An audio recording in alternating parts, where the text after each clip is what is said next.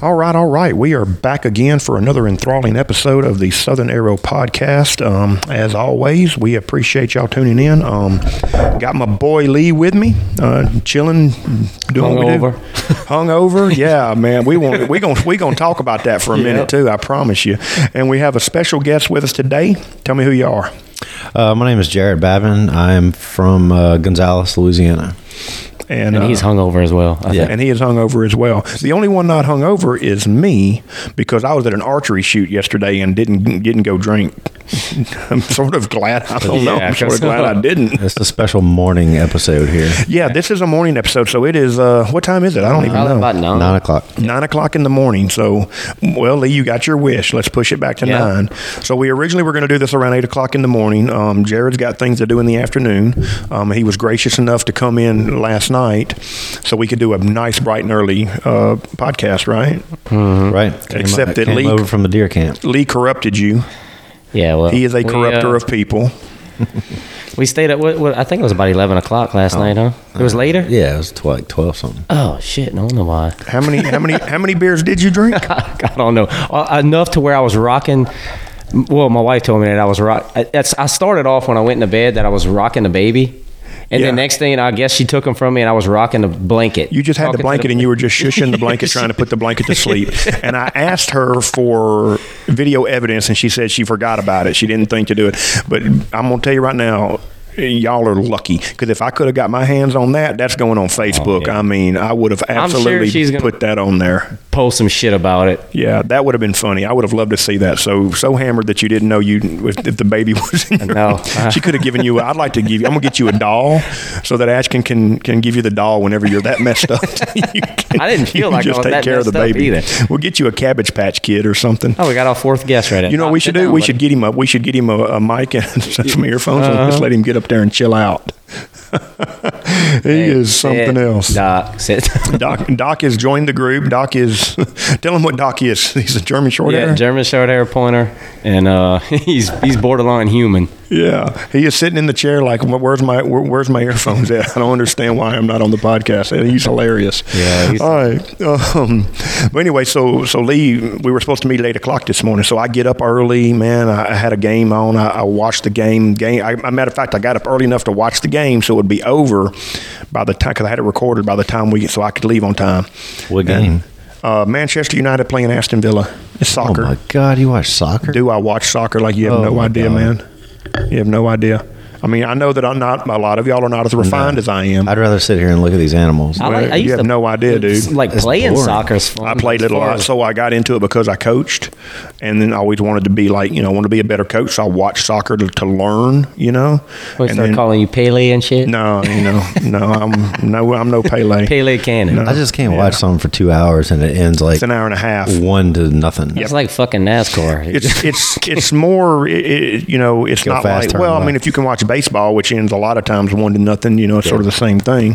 Um, I just never played it. That's no, I'm a big soccer fan though, so I, I did. I watched the game, made sure it was over in time, and then I go to check my messages. I'm getting ready to leave, and there's a message that says, "Man, let's do it at nine. We hung over," and I'm like, "Oh hell no, dude! I'm already freaking on. I'm leaving. I'm out on the road."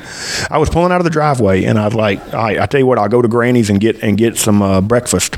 But Granny's was closed. I don't know why. She was there, but she was closed. I don't know if something maybe something happened electrically or in the yeah. furnace, or maybe the heater wasn't working right. But um, there was somebody there where they're working on something. So I just told Lee, I was like, "Well, you're shit out of luck, dude. I'm coming." So.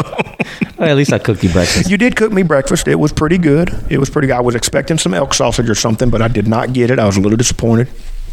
Yeah, that's normally our staple. Is like we freaking Doc, what some you kind know? of wild game. Doc yeah, says we, you're going to pay some attention uh, to me. He's over yeah, here. We know, we normally have the elk sausage just about every. Well, if, if it would have been this evening, no doubt. Oh we yeah, have it, absolutely. We'd have elk sausage. Harley does the same thing. How he pawed at you to give you my my. I got a healer and she's deaf, and so she just when she wants attention, she just. Mm-hmm. And then the, the the more you just like ignore her, the harder she will punch you. She will literally. punch you with her hand or foot until until you pay her some attention. She's wild as hell. But he's so cool to sit there just looking, man. Just looking at he's just looking at us like, I can't believe y'all are doing this without me. You know, I'm afraid he's about to get on the table. That's what I'm worried about. Jared, push him. There's going to be stuff going everywhere. He's about to come across the table to you, Lead. I'm telling you. I don't think he will. Hey, sit tight, buddy. Anyway, um, so uh, deer season, Mississippi deer season. Any anything to update? No, I, I killed a a big four point that we wanted to take out about, I don't know, before Christmas. Mm-hmm. And I haven't killed anything else here. I've seen a few. I saw five yesterday evening. Uh, nothing yesterday morning. My buddy killed a pretty nice nine point yesterday morning.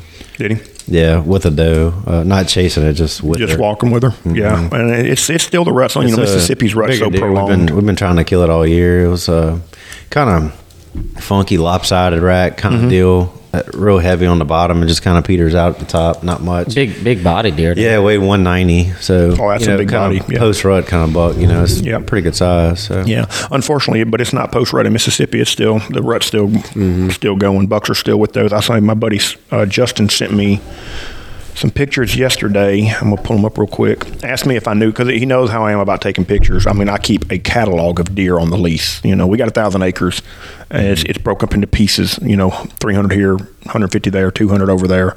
So I got a lot of cameras out, and I sort of catalog and keep up with the deer that are on the property. And he sends me these pictures, oh, and he says, you know, these big, deer. That's a seven point. Yeah, it's a seven point, I think. Unless he broke off, now he may have broke off that, but it, it looked like he's tell. just a straight yeah, seven point. Like a, but he, he, he, anytime a deer is killed anywhere near, he's like, you know, did you kill, you know, this deer? And I'm like, nah, I don't, I don't know. I had to look at my pictures. It was killed closer to my house, so I don't think I know that deer at all. Um, but it, you know, who knows? I might. Yeah, go and look. You know, I go back and pull on my cameras. But if it's that dude's like a mile or two from from Granny's mm-hmm. west toward my house, so I, I doubt seriously he's part of the lease, any of those lease deer. But you never know because I mean, like all my shooters are gone; they've just all disappeared. Jethro, the big eight point, you know, one thirty ish class eight point, he's gone. I ain't seen him in two weeks. I don't know. He can be dead, or he just may be shacked up. Mm, you know. Yeah. And then triple seven, the one that I missed when I was messing around with my release. He's been off the grid ever since I, ever since the day I missed him. I got one picture of him in that same general area from like a day, two days later, and hadn't seen him since. So I mean, that's the rut, man. Those deer are all over the place. They're, yeah. You know, they're all they're all gone. Um, one of my little deer. Did I send you a picture of the one that got shot? The the little two year old. Six point maybe? No, he's an eight point. He's, I don't, um, I don't know. I sent you a picture. I think I sent y'all a picture of him. He got shot. Somebody shot him right in the joint of his shoulder. And he's he's limping. He's he's not looking. I mean, he's he's he's back at the at the my like my little hidey hole where I sort of yeah. hide the deer at. He's back there and uh, he's hiding out and he's eating, which is what I need him to do. I need him to freaking eat, you know. Get some. But he, he's limping pretty bad. But he is. Um, let me see if I can find a picture of him.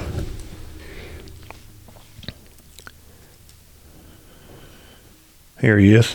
Now, he's a two-year-old. He's just a baby deer. I mean, he's gonna have a he's gonna be a great one. But you see that hole in his? Oh yeah. That dude's I got can, a bullet hole right. His, he's like lifting his leg. Yep. He like can't put it. He can't put. I don't think he can put any weight on it.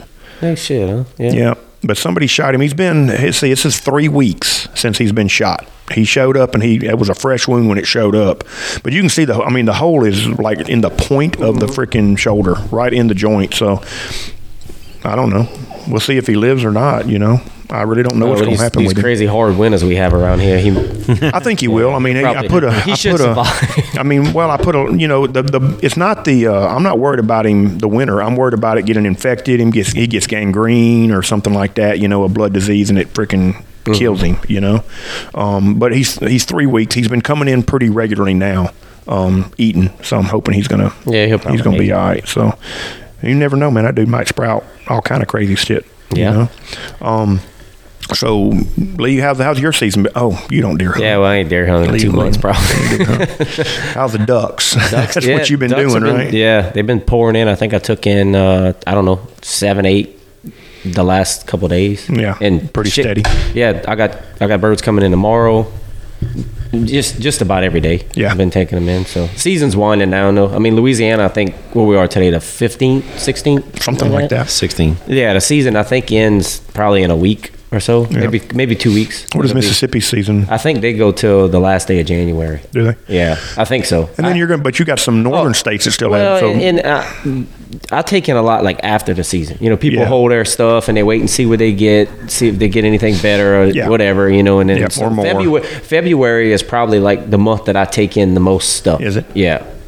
Yeah, yeah, so. It makes sense. It does make sense. It, it it really wouldn't hurt my feelings if I don't take in another bird the rest of the year. Just yep. I have enough already, but you know, you not going to complain. You don't turn it yeah, away. No, I'm not yeah. gonna, yeah, you don't turn no, it away. Definitely won't. You make hay while the sun's shining. Cause, yeah, that's right. Because I mean, yeah.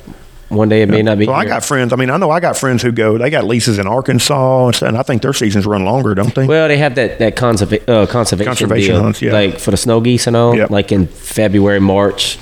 I would absolutely like to go up there and just blast it. Snow yeah, that's where you can use like the electronic call and no plug. You just you take could the just freaking, freaking plug out and just wail on. Yeah, it, you know. Yeah. Just shoot. It'd be like sort of like a white wing, white winged dove hunt in Mexico. We used to go on when I was a kid. You know, you shoot until your shoulder. You feel like your shoulder's gonna fall off. Yeah. You know, you just shot and shot and shot. And then this little Mexican kid ran out there and grabbed your dove. By the time he got back, no he done breasted on. it out. And th- you know, yeah, he ain't got no shoes on, yeah. wearing ratty shorts. You know, uh-huh. He hands you a beer and freaking and then breast out your dove like bam, bam, all in one, all yeah, in yeah. one smooth move. You know, he sounds like my kind of hunt. yeah, I was a, I was little, little when we did that. It's been a long, long time since we did that. But that was in Mexico. Yeah, we went down there. Um, I can't even remember where. I said I was maybe thirteen or fourteen when Papa took us down there, and it was. You know, he had to, you know, back then, of course, corruption is always bad, but he, we went across with our own shotguns. That was back before you went down there and they had guns for you. He had to buy all of his guns from the freaking federales to get them back across the border. Yeah. He'll never freaking go no back. Shit. No, yeah, he yeah. did. I mean, they had, they were going to keep every freaking shotgun we had. Most people and just he, use the ones down. Well, that's what you do now, but back then they didn't do that. This was, like I said, I'm fifty now.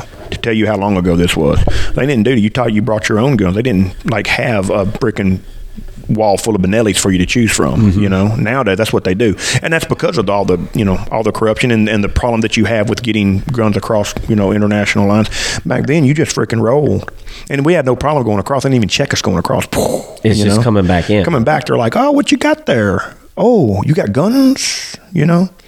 Yeah, Papa had to freaking start handing out one hundred dollar bills.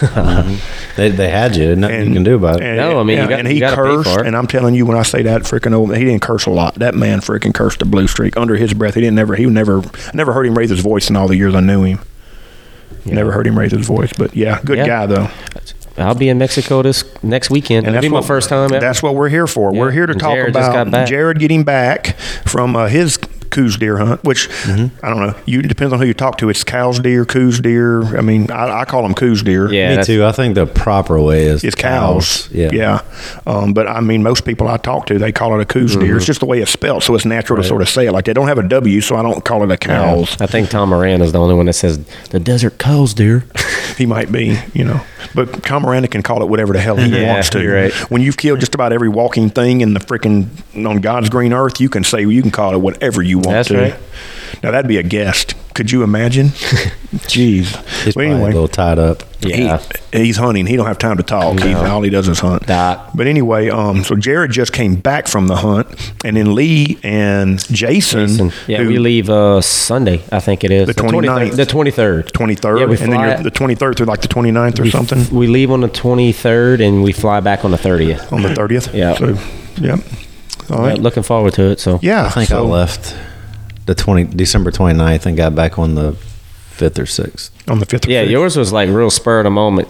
Yeah, that lucky. Was something. It like a cancellation hunt or something? Yeah, buddy ours, uh, Lee knows him well too, from Indiana. His son had to back out, and he asked me if I wanted to go because he knew I, you know, quote needed a Coues deer, right? Mm-hmm. So I didn't think I could pull it off, and then a couple weeks went by, and it's just too good a deal to pass up. So yeah. I managed to pull it off, and I went. Yeah. So give us a little rundown on, uh, I mean, break it down for us, the whole thing, start to finish. You know, so we, we're already starting to get a little bit, right? You didn't, you weren't going. Then all of a sudden you got a phone call. Yeah, so I wasn't going because I'd already gone on well, two. Well, you just got back from, t- from yeah, Kodiak. Yeah, I went to Kodiak with yeah, Wayne. Yeah, you went to Kodiak with Wayne. That That's was right. no, like mid, into November. And I was just, you know, kind of tapped out on out-of-state trips, you know. Yeah. Um. So Put yeah, your hands in your pocket. Blame it on Lee because we don't have a table yet. We're still using this plastic thing. How's it getting dirty? To I, well, he's working on it. Yeah, he is. So uh, yeah. Anyway, it worked out, and I was able to go. Um, we flew into Hermosillo, which is in Sonora. Mm-hmm. Uh, outfitter, you know, picks you up there, and they, you know, he already had all the groceries and everything else we needed. He got there a day or two before us. And then we headed to the ranch. Um, in the afternoon. We got there right about dark. It's about three, three and a half hours yeah. from town. So uh, yeah, it was like west of Hermosillo. Because that's close to where I'm going, I think, huh? Yeah, I think he... Different outfielders in, obviously, huh? Yeah, okay. yeah but yeah. He, he told me the ranch that they're going to is like twenty miles away. It's not that far. Okay. Um, I think it, it's south for sure, but I think it was a little more southeast. I, I think. No, no, it was southwest, because if you look on the little screenshot I took, it's we're pretty, you're not far from the water, actually, from the whatever bay that is. Mm-hmm. But, uh, yeah, southwest. And you drive through... bunch of little small towns. It really makes you appreciate what we have here. Yeah, uh, yeah. If you've ever been to Mexico, you. I mean, I've been nice. to Mexico like on cruises and stuff. Yeah, but you're seeing the good part of Mexico. Touristy stuff. Yeah, you're seeing where the people have invested a lot of money yeah. into it. Yeah, this is you know real Mexico. You go down there and see people living in adobes still. Pretty much, yeah. It looks like it's been abandoned for. You know, years and years, and but yeah, well, it makes there. you understand why people are trying to cross the border. I mean, it is a better life. Yeah, I mean, we we got it made here, man, for sure. Yeah. So. But yeah, so we get to the ranch, the ranch house. It's a, a roughly ten thousand acre ranch. Uh, he's got multiple ranches. They all vary. I think he said from like seven to fifteen thousand acres. So they average out, you know, around ten or so. Mm-hmm. Just big, huge, sprawling places, you know, yeah. just mostly desert, low desert. Yeah, they got. Is it like Texas looking, just yeah. cactusy, mm-hmm. like yep. brushy yep. shit? Looks a lot like that. Yeah, they from had Texas a, all the way south, it's all yeah, basically I figured the same. It would be. We had a like a mountain range kind of deal that was like the border of our place. We didn't go up there or anything, but um, you know, like sheepy looking stuff. Mm-hmm. No sheep on this ranch, but uh, yeah. So we get there and we get situated. Um, It's a pretty nice place for down there. We had generator power. Okay. So, you know, it was a pretty decent place. Everything was off a generator, though? No, there ain't no. There ain't no I mean, there's, no. there's hundreds of mile stretches down there that there's no yeah, there's no nothing. electricity. Nothing. Not a pole, not I mean, anything hell, but a we cartel were, gang. We were probably an hour on a dirt road. Yeah. You know, dirt, gravel slash road, you know. So we'll get situated and, um, you know, check everything in. Me and Greg shot our bows that night, just... You know, twenty. How many of y'all had in camp? We had me, Greg, two guys from Alaska, a father and son, longbow guys, and another guy from South Carolina. So five, and then Frank, he hunted too, so six. Yeah. So five, you know, five people plus the outfitter. Okay. And he he hunted like after he got us situated and set up, and then he'll hunt. But like you know, one day he'd get out and go set up another blind, so he wasn't hunting as much as us every day. But, you know, he's kind of running the show and hunting when he can. Okay.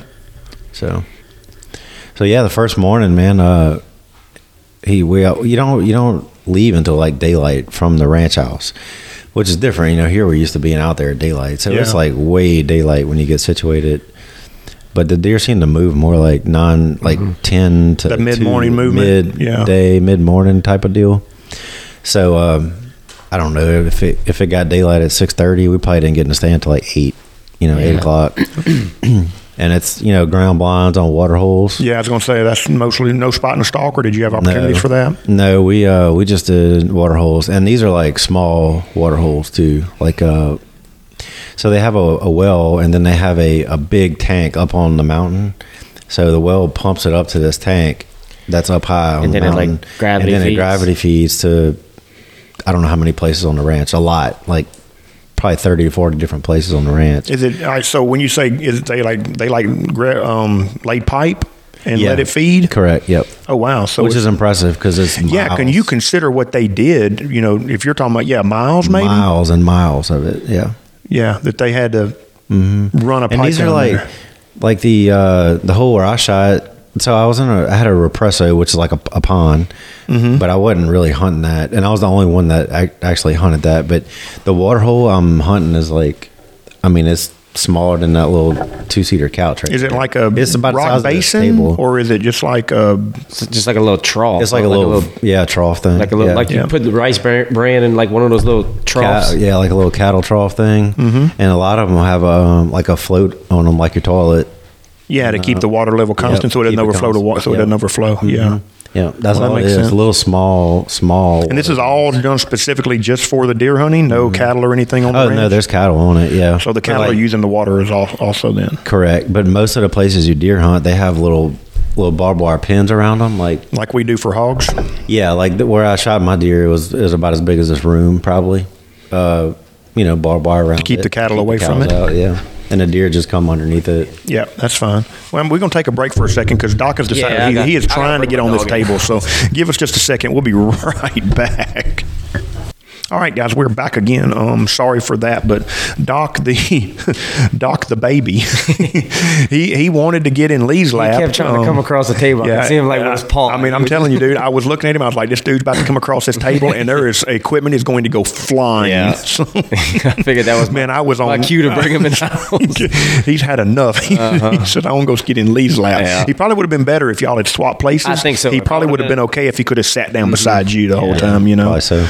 But uh. So anyway, man, you were uh, talking a little bit about where you were about, about oh, yeah. your trip. I wanted to ask you. So before you sort of like get back into that, like um, where you were at was like, was there like concerns about the cartels or anything like that? I mean, did uh, you have to worry about getting held up? Everybody asked that, and I I asked that as well. But if you talk to anybody down there, they basically just don't go anywhere at night. Uh, that your outfitter is not going to go anywhere at night. If you can't make it to the ranch before before dark, you just you just wait until the next day. Same thing on the way back. We left at daylight, you know.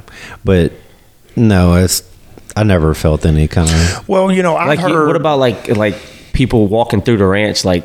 Oh just, no! I, well, I guess that's more like in that's Texas. Texas. Where you see that a lot in Texas, the, where you see states. people yeah. just walking across. Yeah, because I remember watching Tim Wells one well, time, and he's sitting at a water hole. I guess it was in South Texas. Yeah, though. And them dudes, freaking, there's drinking, like twenty of them across. And they drinking yeah. out the freaking water. Truck. So one of the guys that was on Kodiak with us from California, he hunts in Arizona coups every year, and he had a bunch of videos like people unloading vans of people. That he's videoing this while he's hunting. Same that's, thing. Yeah. It's just kind of scary. Piling out of it. Well, I mean. No, it wasn't anything like that. Uh, I mean, everybody lives there. It's way too far, way away from the border. Well, and I'll tell you, you know, like a lot of what I've heard from, you know, people is like the cartels, they really, unless, you, unless like you catch them, like you happen to just, you know, stumble upon them doing something, yeah. you know, they really don't want to fuck with you if you're an American, because if they kill you, then they're going to have to deal with the fact that they killed an American, yes. you know, and then there's, you know, the, law enforcement's going to get involved. It's going to bring, don't get me wrong, it's going to bring attention. They'll shoot yeah. the fuck out you if you freaking catch them freaking unloading their dope truck, you know? But at the same time, they're not going out there looking to shoot you just to shoot you because they don't right. need the, they don't want the they don't want the grief. Yeah, yeah. I, I never was worried about it. I mean, it was a it was a non-factor. Non-factor. Uh, no. Well, that's good. I mean, well, I mean, the reason I say that is because I mean, a lot of people, that's a thing for them, you know. Oh, I th- if you talk to any booking agent or outfitter, what that's like the first question they get is it, is it safe? Yeah. But I mean, Hermosillo is a big city. I mean, I think Frank said it has like a million people. I mean, oh, really? A, is it that big? big? Yeah, it's big. Um, and then, you know, you get your stuff there and then you leave town. I mean, it's. Y'all didn't spend the night in Hermosillo then, so y'all got your stuff no, and all that? We didn't. Yep, yep, we did. Yep. Yeah. Well, that makes yeah. sense, though. So, like, Frank at, was Frank at the at the airport to pick y'all up? Uh, he yeah, he had stayed at a hotel the night before to get everything ready, and uh, and he picked us up at the airport. All yeah, right, right. And then the hotel was pretty nice. Um, we spent a little bit of time there, but we didn't spend the night. And like on the way back, we had like four or five hours to kill. So one guy rented a room. We all took showers and stuff just before we. Yeah, because that I mean, was your room, last running water. Yeah, I mean, I mean the room was like fifty bucks for. A day, so we, pretty cheap. Yeah, we'll just rent it once. Everybody could, yeah, you know, take a shower and clean up before we got. Yeah, because y'all mm-hmm. flew all through the night and. St- yeah, I mean, yeah. Yeah, how long was it? You flew from New Orleans? No, I actually flew out of Baton Rouge this time. Uh, really? Yeah, the price was about the same. On the way there, it was Baton Rouge to Dallas, Dallas to Hermosillo. It was easy. Okay. On the way back, kind of sucked, but so there's only two flights a day that come out. One's like eleven in the morning. And one's at like six something in the afternoon. So I think Lee's trying to do the eleven. Yeah, we're doing the eleven. Probably going to be a problem because you're not going to leave the ranch until daylight. Then you got to get a COVID test and get that back. So it's it's really pushing it unless you come in town the night before, the evening before. And we might have to do that. Yeah. You might, if, it, if hope, we, but if you hadn't killed a deer. Well, yet, that's the thing. If me and Jason have, you know, right. both killed, then yeah, it won't be a problem. But like Greg killed his the last night with thirty minutes. Mm-hmm. thirty minutes left. Yeah, know? We'll deal with that when we... When, when we yeah, you, yeah. Sort of gotta, you just got to climb just, that yeah, mountain when I you mean, get there, right? So, like, on the way back, it was Phoenix. I mean, Hermosillo to Phoenix, Phoenix. I actually went all the way to Charlotte, North Carolina, and then back to Baton Rouge. Really? I flew all night. I got back in Baton Rouge at, like, nine. They didn't have a flight. They could have got you into Houston or San Antonio or something? No. Nope. And Southwest letting y'all down. That Southwest don't go there. They don't go to... Mm-mm. It's all American, all the way. American Airlines? Mm-hmm. Mm, that's a shame. But yeah, I would have been like, get me somewhere I can get on a Southwest flight, because I know they fly right into New Orleans all the time. Yeah, yeah, and usually I, I do New Orleans, but Baton Rouge is so much easier. It is easier, if, if and that little can, airport's grown too. If you can get it to work uh, where you're going, it's so much easier. Yeah, so. That makes sense. All right, so... sort of get back to circle back to where your hunt was. So you um, still at like first morning? Yeah. Okay. So first morning we set. So Frank has a um, you know like his right hand man type of guy. We have two trucks. We head out and uh, why you didn't just say Mexican? He's well, Mexican. Hey, okay. he is, he, you see, Mexico. Here you are being offensive again. You're just throwing which, out them. Which he. The right-hand man, as I'm going to call him. His name was Jose. He spoke no English, right? But it's pretty cool. I bet he how, understood a, a ton of it, though. Most of them it's really do cool understand English. He, like, you can still get your point across, and yep. he, he understands. You know, Frank could say, take these two guys to these two blinds and meet me back here at five, you know, in English, basically. A couple of Spanish words in there. And he knows. He knows what you mean. Mm-hmm. So, anyway, first morning we head out. We split up, uh, you know, like three in each truck kind of deal. Uh, Frank dropped. I was the last one to get dropped off. He dropped me off, and it was like a, a Represso, which was would have been good for a rifle guy, really, because it was probably almost one hundred yards across it, and it's I don't know, it's probably fifty yards from me. But anyway, I'm really hunting the one of them little bitty water tanks, like we had talked about, mm-hmm. like you know, five foot across, little bitty thing. Yeah, and a pile of oranges. So that's the that's the kicker down there is oranges. They eat oranges. Yeah, so they Peel get. It, huh? Like the orange peel? Yeah. So they go to, there's some orange factories down there, orange juice factories. Mm-hmm. So they'll go and they buy, which a lot of the outfitters do this, uh, like dump trucks or tra- just load up trailers of, it, basically it's the squished oranges after you get the, the pulp. Juice. Like just yeah. mashed oranges yeah. after you. So it's get a the sweet. Juice. They sort of get a sweet tooth, like yep. you like feeding them. So they, yeah. Sweet so feed every, here or something. Every spot's got a you know a pile that high, you know, two feet high. Just fermented oranges just yeah. sitting there mm-hmm. making wine. Smells just like oranges. Some of them are like black after they've been there a while, but they still eat them. I mean, so. that's, well, that's another one of those things where there's not a lot to eat there anyway. So the more, you know. Just grass, you know. Yeah. I mean, and it's probably not a lot of grass, I wouldn't think. Mm, that's a pretty good bit. Is it? Yeah. Uh, so, yeah, we're, we're he gets me set up. So we're on with Frank Noska, which I don't know if you know much about him. He's yeah, he's like the modern day Chuck Adams. He's one of the most accomplished bow hunters like ever, really. I mean, he's got two archery super slams. He's the only guy that has that. So anyway, he knows what he's doing. Is what I'm saying. In other words, he's been around the block. A time yeah, already. he's and he's got these deer figure. You know the methods. This is his outfitter. Mm-hmm. He's the outfitter. Yep. So and he's got uh he's got it figured out as far as setups and. He's very particular about his blinds and how he sets them up and only having a small window. And yep. when he sets them up, he rakes everything out, shovels, you know, gets a level, puts a blanket down. Uh, the chairs are like that. He, he had some bases built with some hard chairs. So when they swivel, they make no noise. You can't have like cloth, you know, them fold and go watch a soccer game chairs. Mm-hmm. You can't have that. They're just extremely fidgety deer. Yeah, they're, and they're no, those things are noisy, too. You can't yeah, have them in a blind in Mississippi. Deer freaking hear that all day that. long. No. So then, you know, he had told us to bring, like, fleece pants. So I wore warm-up pants. Like, you could wear hunting pants if you want. But, but you need stuff that was super quiet, right? Super quiet. So, yeah, I mean, you could even wear your Crocs to the blind most of the time because they, they drive all the way to the blind. I mean, you just get out the truck and get in the blind. So, anyway, I had sweatpants and just my socks on, and you don't make any noise. So about, you know, he leaves, he drops me off probably around eight o'clock or so, and within ten, fifteen minutes, deer start coming in. I'm like, oh, shit, this is quick, you know. So some... Did you, like, freshen up the bait pile or something? Or it no, was just, it was just... They probably get used to the trucks driving in, too. You know I, what I mean? I wouldn't doubt. I mean, it's yeah. a working cattle ranch. Yeah. yeah. So they, they probably, probably hear they, them all the time. They probably hear the trucks. And we were the first hunt of the year. Um, you know, they basically hunt the month of January. It's the only... Yeah. yeah, and we were the first hunt. So, anyway, deer started piling in, those little bucks and stuff. And, I, I mean, I was just covered up in deer. I, I didn't expect to see this many deer, you know. So, I don't know. I think it was probably about ten, nine thirty, ten o'clock, I guess. This really pretty buck comes in. He's a, a an eight-point with tall brows, and his beams came around, the one I showed you the video of. Yeah. His beams almost touched. I mean, he's... Oh, wow. You know, Kyle says probably one hundred ten inch deer, which is huge. So, he's messes with some does and stuff, and then he comes in to eat. And he comes in to eat. He jumps into the little pen, and he's facing me. This is like a, you know, seemed like a ten minute ordeal, probably two or three, four minutes, you know, but he's just facing me the whole time. So I'm debating on doing the frontal shot, which I've never done before, and I didn't want to screw up on a... How far was he? Oh, like eighteen, twenty yards. It's that absolutely doable shot if yeah, you do it right. Right. Absolutely. So anyway, I waited what out. What if you ain't comfortable doing it? Yeah, if you're not yeah, comfortable, you just don't shoot. You know, I've done it, but I mean, I at about that it, range. So I didn't want to try it for the first time down there, you know? Yeah, absolutely. So he's, you know, just looking right at me. Well, I figured he's going to stop and kind of mill around a little bit after he finished. Then I'll, I could shoot him. So he finally finishes eating. I uh, draw back as he, you know, when I can tell he was done. I thought he would just kind of, you know, turn, stand there for a minute.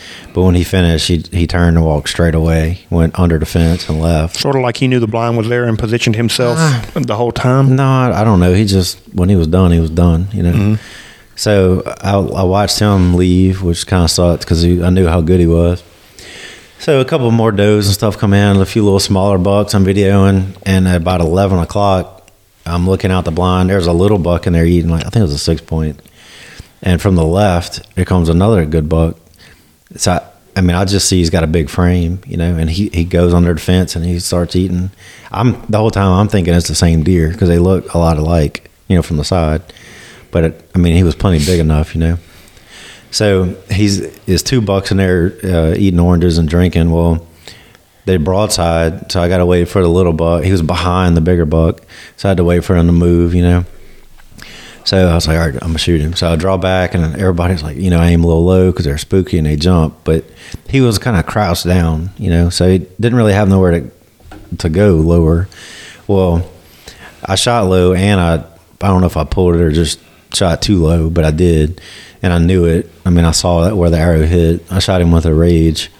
So he he jumps up when I shoot him, and he like tries to go under the corner of the fence. You know, like I said, this it's about as big as this room, and he gets hung up in the corner, like in the in the fence. And I was like, well, shit, maybe I hit him better than I thought. You know, because like it looked like he was gonna die right there. He, like he was all hung up in the fence. So and he finally comes to, and he jumps over the fence, and he goes about ten yards, if that, and he's just standing there looking around. I was like, oh shit. So I could see like his back half. And like his head up, and he's like facing back my direction. He just didn't know what happened, you know. So I grabbed the fixed blade and I knocked another one. I guessed him about thirty, thirty-two, and I just I shot through some grass and stuff, and it felt good, sounded good, like sounded real good. And he took off, you know, ran, ran off. So I, you know, I'm just a nervous wreck this at this point. First day. The first morning, like eleven o'clock in the middle of the day. Mm-hmm. I'd been in the stand like three hours. Yeah, and you had been texting me because there's no service, but he'd been sending me some inReach mm-hmm. messages. and Yeah, yeah, it's all inReach, the satellite texting things. Mm-hmm. So when he runs off, you know, so my hunt's done whether I kill this deer or not, yeah, you know, because I hit it, right? Yep. And yep. I knew I hit it. And that's why you should, you take your second shot because you done shot yeah, him the first was, time. Yeah, I mean, I mean, even if you nicked him, even if you nicked him, yeah, that's I'm, your deer. I'm still done. So that's all right. This is going through your head, right? That's so, right. Anyway, he... He stood there, and I, I, it felt good, sounded good, and he runs off. So then, at this point, I'm like, "Oh shit!" You know, I'm, I'm a, kind of a basket case. So I wait, yeah, I wait a few pretty minutes. Pretty jacked up. I text Frank and let him know, and he said, "Just give him time, because if you bump him, he said, well, you know, we'll never find his little mm-hmm. the deer, you know." So after I don't know twenty, thirty minutes, I get out and I find both of my arrows. The first one looked like crap; it just had like fat on it and white hair, so I knew. Yeah, down in that lower brisket area. Yeah, and I and I saw where I hit him. I knew it was low. The second one was just blood to you know tip to tip. So the first one was not a good. You would think not a killing shot. Mm-hmm. Probably didn't wouldn't Probably. have done the work. If so, I don't know if we'd have found him. He would have yeah, went for it. It wouldn't have done the job, huh? No, because it was way too low. So the second one was good. It looked good. You know, passed through. It fell right there where the deer was. Red tip to tip. So I went not far, man, thirty, forty yards, and I found a bunch of blood on the dirt. And I was like, all right, that's good. So I felt better, and I went got back in the blind because he's, you know, Frank was like, you know, just take, give him time. If he's dead, he's dead. We'll find him in a couple hours. Just chill He's out. Gonna be just as dead in two hours exactly. as he is right now. Exactly, right. But you know how it is. It's hard to just sit there. Right? It is. So it I'm is. Just, that was at eleven, and uh, he's like, look, I'll, me and Jose will come there later. So all this is going through my head. You know, where'd I hit him? Where'd I hit him? I'm, I mean, I'm a mess because. I just, you know, well, this deer is going to complete your deer slam. Yeah, if you kill I mean, it. Plus, you know, exactly. you know, if you don't find it, you done. Right. You know, I know. That's a lot on the first day. So then, what am I do for the next five days? You yeah. know, and then yeah, I screwed because up. You're stuck there. And uh, yeah, and then I would, you know, screwed up this golden opportunity. So uh, about two thirty, three o'clock, Frank drives up, and uh, he, I get out the blind. We go over there. I'm like, all right, look, here's, you know, show him where the blood was and stuff. Man, he, he didn't go twenty-five, thirty yards from where. If I'd have just looked up, you know, looked around a little bit, I would have I would have saw him. Really? He didn't go nowhere. But, I, you know, I was not trying to push it. So he he was just laid out in the middle of the wide open. He didn't go. Total, he went maybe seventy, eighty yards, maybe, mm-hmm. if that, total, you know. But, yeah, so there he was. And then at that point, I was I was really a mess because I couldn't believe it happened the first day. And I thought he was like a, you know, Eight, mid-eighties type buck. Like mm-hmm. I said, I didn't study him. He was broadside the whole time. I just knew he had a big frame, you know, and, like, he was Pope and Young. So I was shooting him. Sure. And Frank was like, man, that's that's a bigger deer than, than we thought it was, you know, than you thought it was.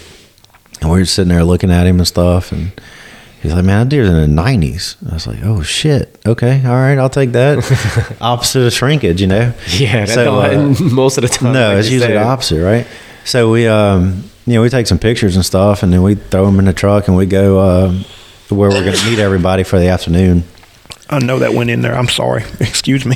It was like a – so they're real, re- really religious people down there, and there's a lot of Jesus and Mary stuff everywhere. Catholics, right? Mostly yes, Catholics. Yes, mostly Catholics. Well, like kind of like in the center point of where we were meeting, there was this big sign that, was, that they had put up as a big portrait of Jesus that, with a covered thing on it, and that was like our meeting point, so – me and Frank go back to the Jesus sign, and we're just sitting there, and we drink a couple celebratory Tecate lights, you know, because we still got a couple hours till the other guys are finished. So uh, he's like, man, I got a tape. Let's go ahead and rough him real quick, you know. So we we dropped the tailgate, and he roughs him real quick, and he came up with like ninety-nine and two eighths or something like that. We're like, holy shit, you know, we didn't think he'd be that big. You know? Yeah, and if anybody knows anything about Coues deer, like a hundred-inch deer is like a yeah. So like a hundred, a hundred is uh, awards Boone and Crockett. One hundred and ten is all-time Boone and Crockett, and Pope and Young is seventy. I mean, I, I knew I had that, mm-hmm. you know, but I mean, it was a little quick and dirty job, you know. I mean, he came up with like ninety-nine and something. It's like, wow, you know, so that did this. And he probably scored him conservatively, too. Yeah, well, actually, all he, all he really did, he's super symmetrical. Um, he just, all he really did was score one side, and we added the spread. He, mm-hmm. he didn't even score the other side. So, but I did it again when I got home, and I got pretty much the same thing. Really? You know? So, yeah, that, that was it. I mean, one-day deal there. Um, yeah, crazy. Just kind of shocked that I, I was even able to go, one, two, kill one. And then kill a good one, you know, on the first day, you know. Yeah.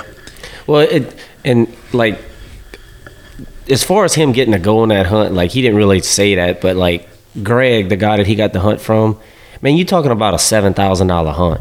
Yeah. You know, he yeah. he basically gave him the hunt. Like it was paid for already. Mm-hmm. His son didn't get to go, and he just. Because I remember when you was talking to me about it, because you you had called, you had texted, and you said, "Man, Greg's got a." Cancellation deal. I just can't, man. I can't swing it. It's I just got much. back, you know. I mean, I just got back from Kodiak. I can't really swing it financially. To, you know, I mean, you just got back and time from, off. Yeah, man. I'd, I'd and take then, a lot of time off. Then, uh, then four or five days later, he he texts me. He's like, dude. I'm going to Mexico. And I'm like, what the fuck? And I'm like, what? Like, I thought he was bullshitting. And then he's yeah. like, no. And then he calls me and starts telling me the deal that Greg basically just gave him the hunt. Yeah, I mean, and it was pretty cheap. I mean, outside a little bit, but yeah, yeah. basically. So, but, I, you know, I talked to the wife, talked to my boss, and they were both like, all right, you got to go, you know? Like, yeah. Okay. Yeah, you some, could, you just, some opportunities you, you just, just can't, can't pass up. Yeah, so you I can't just pass gotta, up. You know, take your flight. opportunity. Yeah, I mean, I booked a flight and left like four days later. Yeah. So, dude, four days later? Yeah, I mean, I booked a flight the Christmas Eve. No, the day before Christmas Eve, and we left yeah. the twenty-ninth. So six days, five, yeah. six days. Ain't nothing wrong with that, though. I mean, you just, no. you know, like I said, when the opportunity arises, sometimes you and just. And then you got to, you know. You don't pass them up sometimes. Going on, going into these hunts, you know, you always, you got to pack what I need to bring, what I don't need. And then, you know, all that's, I had to do all that pretty quick, you know. Mm-hmm. But you're, I mean, having done it, you really don't need much. It's an easy, easy packing, mm-hmm. on it, you know. Is it? Oh, yeah. I mean, the weather's nice. It's not super cold. Yeah, I checked the weather for, I like, mean, I just put a, a Hermosillo for, like, next week, whatever, mm-hmm. and it's showing, like, mid-eighties. Yeah, which is good. That's good for the hunting. Yeah. But, I mean, you're going to – it's super dry. I mean, you don't really sweat. It's cold, cool in the mornings. I mean, you don't you don't need many clothes at all. Mm-hmm. You wear the same pants yeah. all week, you know, just a little bit of a difference between what you did there and what you did in Kodiak. Right? Polar opposite. Completely. Kodiak opposite. Was like fifteen degrees with. Oh, well, I mean, you know, you know, I mean, that was, that's awesome, huh? I mean, I, it's, I love the stories, you know, but. Um, yeah, I mean, so, and to do both of those in the same year, yeah, complete opposite hunts. And, I mean, you know, dude, think about it. You really, there's five deer species, mm-hmm. and you did four this year in one year because yeah. you did mule deer. Yep. With us in Colorado, yep. whitetails here, you know, and mm-hmm. then you, the blacktail, and then I the know coast. It's you know the the deer slam was always you know kind of a goal of mine because you know the whole super slam deal I'll, I'll never be able to do all that, but the deer slam was achievable, so that's what I was trying to do. I just didn't anticipate it being this year. Yeah, you know, yeah. Once Wayne and I got back and Brad, um, you know, I had four of them, so. Me, Wayne and I were going to go like maybe next January, something like that, see mm-hmm. how Lee's hunt went. So I just, you know, for it to co- all to come together this year was pretty pretty special. Yeah. Yeah, I mean, you Amazing. Can't really, yeah. you know. So I just text Wayne to see if he's going if he's going to church or, or if he, I, or I not. texted him a minute ago. He, he didn't respond. Yeah, he ain't responded yet because I because you know what I want to do is I want to sort of backtrack. We're going we're going to walk your deer slam backwards from your last one to your first one. We've got time and we've got a little time on our hands. Okay. I think it'd be cool to just talk about the four deer, you know. And I, I messaged Wayne to see if he was going to go to, if they were going to church this morning because we we're making this is an early Sunday morning. We're sort of, you know. Um, in order to get this in, we had to make some sacrifices, and, and that's just some part of what we have mm-hmm. to do. Um, but if I can get him, if I can't get him on, so be it. But last time we were able to get him to call in and just put a mic in front of him, since I can't get them stupid things to work. But um, before you get on that, uh, another thing I just thought about with the Mexico deal, you know, this is in the desert, right? Well, yeah. I got super lucky because the night I killed. And the next day, it rained the whole time. It Which rained, changes everything. It rained like three inches in the desert. Yeah, so that changes water everything. Everywhere. We didn't get to hunt that day. And then the next two days, it really shut the movement down. I mean, there was water everywhere, every yeah. rut, every... So those days, I just did some hikes and stuff. But uh, the guys that did sit in blinds... It, it really slowed it down. Yeah, and you said you did some you did some javelina. Yeah, I, I saw a few. I just never had the chance to shoot. Are there one. So you know? It used to be like javelina were like freaking fleas on a dog at one time, but I, I keep the way I'm. I mean, I'm just hearing fewer and more and more people say they have trouble finding them. Well, some ranches, from what I was told down there, have tons of them. The one we were on had some, but not. It wasn't overrun with them. Yeah, we saw them in the trucks a good bit. And I saw them after I shot my deer. They had some come in, just not close enough. Mm-hmm. But um, that was it. And, and you end up killing a bobcat. Oh yeah, yeah. yeah you did yeah. kill a big, a pretty bobcat too. Yeah, time. big, big bobcat too. Uh, the the last two days, I went back and sat on the blinds again. So you can shoot multiple Coues deer. Yep. Like he had tags. You can shoot oh, can mule you? deer too, but they're pretty proud of the mule deer. So that wasn't a desert mule deer was not on the cards. Oh no, no, not at all. Not for me. Did Two, you see you. any? Did you have any come in? Uh, no, I didn't. Uh, Greg had a bunch. Tim had a bunch. Um, Frank Frank passed a one eighty. Uh, Mule deer? Mm-hmm. Yeah, because you know, well, I mean, Frank's probably killed. You know, yeah. Plus, well, he's the outfitter too. So yeah, he's, he's the outfitter. And, you know, yeah, so the, the, there's two guys in camp. The guy that invited me and another guy that was there that were going to shoot one if if I, they could find one. If they found if one. Big, yeah, yeah. So he didn't shoot it because he was hoping they would. Right. Yeah. So, uh, yeah, I mean, I saw them driving around and stuff, but they're not on everywhere on the ranch. So if you – he was putting the guys that wanted to kill mule deer in mule mm-hmm. deer spots. So Greg saw quite a bit, um, and the guy, Tim, he passed like a one sixty. But these guys are looking for, you know, one eighty, one ninety type. Yeah, bucks. They're looking for yeah. that upper level. Because they're, you know, they're pricey. So yeah, not, I mean, you're, you're going to pay the same amount of money for a, a one forty as you are for a one ninety, I'm sure. Yeah, um, you're, you're not – you're not going to shoot in a one forty down there. Yeah. Unless it's a, quote, management, which and on this ranch was less than a four by three. So a, any four by three, not counting brow tines, was considered yep. a trophy. So, yep. you know, you would think it would be four by four. That kind of leaves you some more options, but it was four by three. Yeah, so it had to be a two by two or a or a three by three, like Frank had said last year. Yeah. I think it was last year, the year before, they had a three by three. He had some pictures and stuff. It's probably one seventy inch three by three. Dang, like big wide ass, stupid. Like that one, I'm eighteen inch back time. I don't know if I could have resisted that one. Yeah, you know, management deer, but no, a trophy mule deer was not not on my uh, agenda. Not on the agenda at all. No. I get that, though. It makes sense. I mean, I don't know if it's, it'd be on mine. I don't know if you know anything about Sonora mule deer, but they're pricey. Yeah. No, I really don't. I mean, so everything I'm hearing from you, I'm learning. You know, I don't I don't know anything about them. I've never, um, like, you know, like I've told Lee and him before, you know, the Deer Slam is not something that's like really on my radar. It's something I yeah. want. You know, um, I'll take all that money, pull that together and go to Africa and shoot the shit out some stuff, you know. I heard you say that before. Yeah, uh, that's I'd, like for me. That's my dream hunt. Is I'll to go get to Africa. Over there. You know, I'll go to Africa one day. I'm going. Probably I'm going before I can. Gone, but well, my kids are grown now, so I'm I'll getting have, a point now where I can. Yeah, I'd rather have about three, four, or five deer slams before. Yeah, I get and there. See, that's the thing. Everybody's so different on stuff well, like that. You can be. That's, yeah, that's the great what, thing about this sport. About yeah. You know, yeah. I, I'm I'm kind of the opposite. I, I really don't have no desire to go to Africa. No, you want to kill as much as you I can like, in North America. I like the North American stuff. Yeah. Now, w- would I have fun in Africa? Hell, oh, yeah. Well, I'm telling you right now, rich yeah, I mean, it's not, it is. You know, it ain't I that mean, I everything but a monkey. Yeah, I mean, I wouldn't. I would shoot a monkey. I ain't shooting no monkey. And I may go one year, but I'm gonna have to kill a lot of shit in North America first. But you know, like, but like. I'm not like, I don't want to do like the big five. I, eh, you, you know, just want to do like the plains. Plains game, man. Yeah. I'm going to tell you, I have had an infatuation with a kudu since the first time I ever saw one walk out of the African brush and, you know, in on, on onto my, into my vision on T V.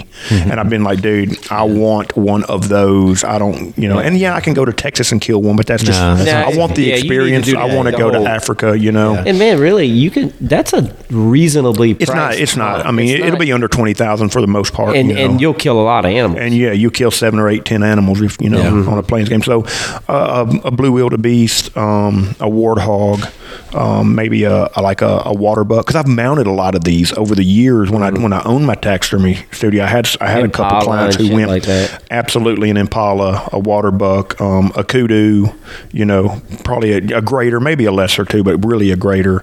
A zebra's not really, because for me it's just a freaking, it's like a Shetland pony. You know, I'm not really, I don't know about a zebra, but maybe because I want the rug would be pretty cool, yeah. you know. Um, you can do that, and then Lee and I'll go hunt seventy-five inch deer somewhere. Yeah, you go. Yeah, I mean, but like I said, that's what Lee's saying. It's it's, it's the uh, beauty of the sport is that there's animals all over, you know. Yeah. No, I'll know? definitely get over there one day, but probably later on, like when my kids are out of the house, and I can bring the wife. That well, and I look at yeah. the African thing too. That like I won't, like I may end up doing it, but while I'm young and.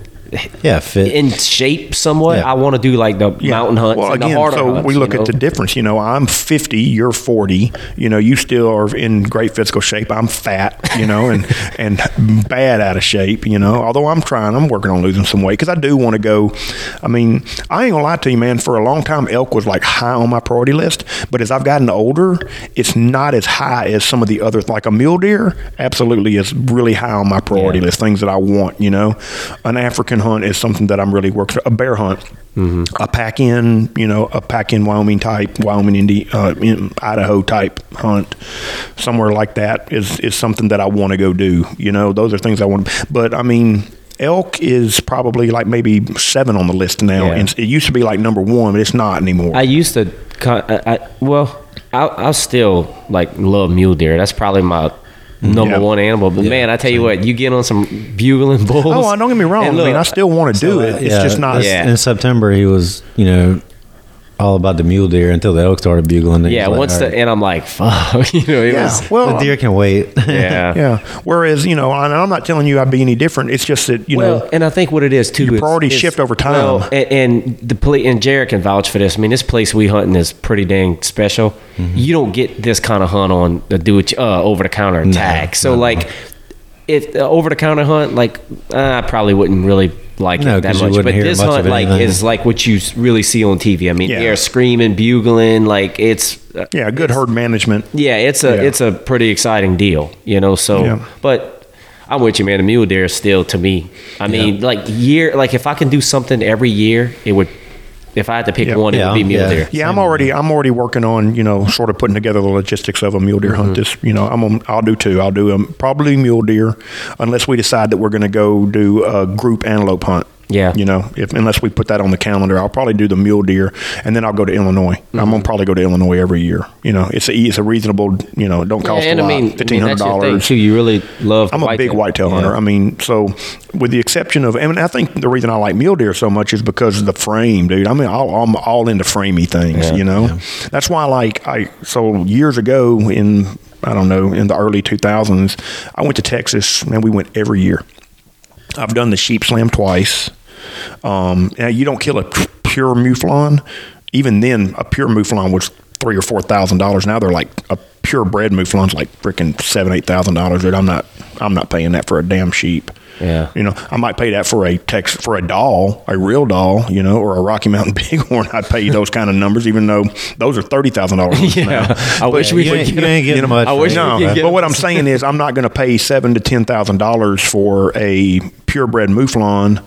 Um, and I know people will, and that's fine. I'm not going to do it because I can take that seven thousand dollars and, you know, that's Coues half. Deer.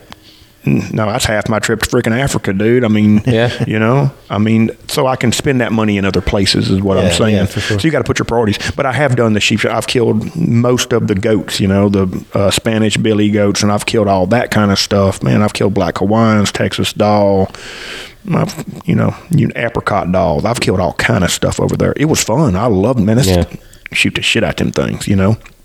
Um, the only things I have left that I really want to kill are an axis and a black buck. Yeah, those are the two that I have. I, I want an axis and an all-dad. As far as like for exotic yeah, type yeah. stuff. Yeah, and all-dads are real pretty when I, mm-hmm. you know, they're really nice. But so Texas doesn't really hold the allure that it used to hold for me, unless I'm going to go hunt one of you know one or one of two. An all-dad I do absolutely do an all-dad. If I could do it, I'm not going to hunt all-dad in a freaking box blind.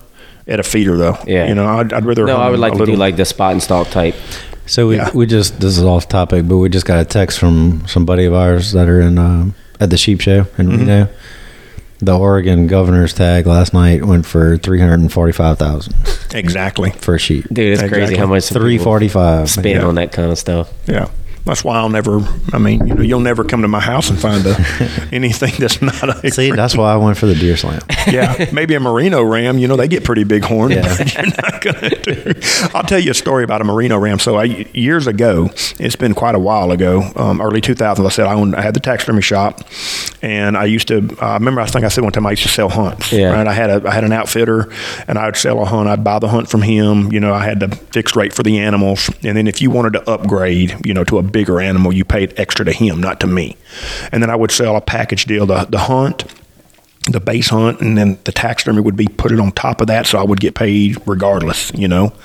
And I would do all this and set this up and take people. And I had this guy that I took to uh I took with me, and me and Paul Smith uh-huh. from Alabama went out there, and this guy came with us. I'm not going to call his name. I'm just going to, you know, take a picture. I'm just gonna uh I'm just gonna say this guy went with us.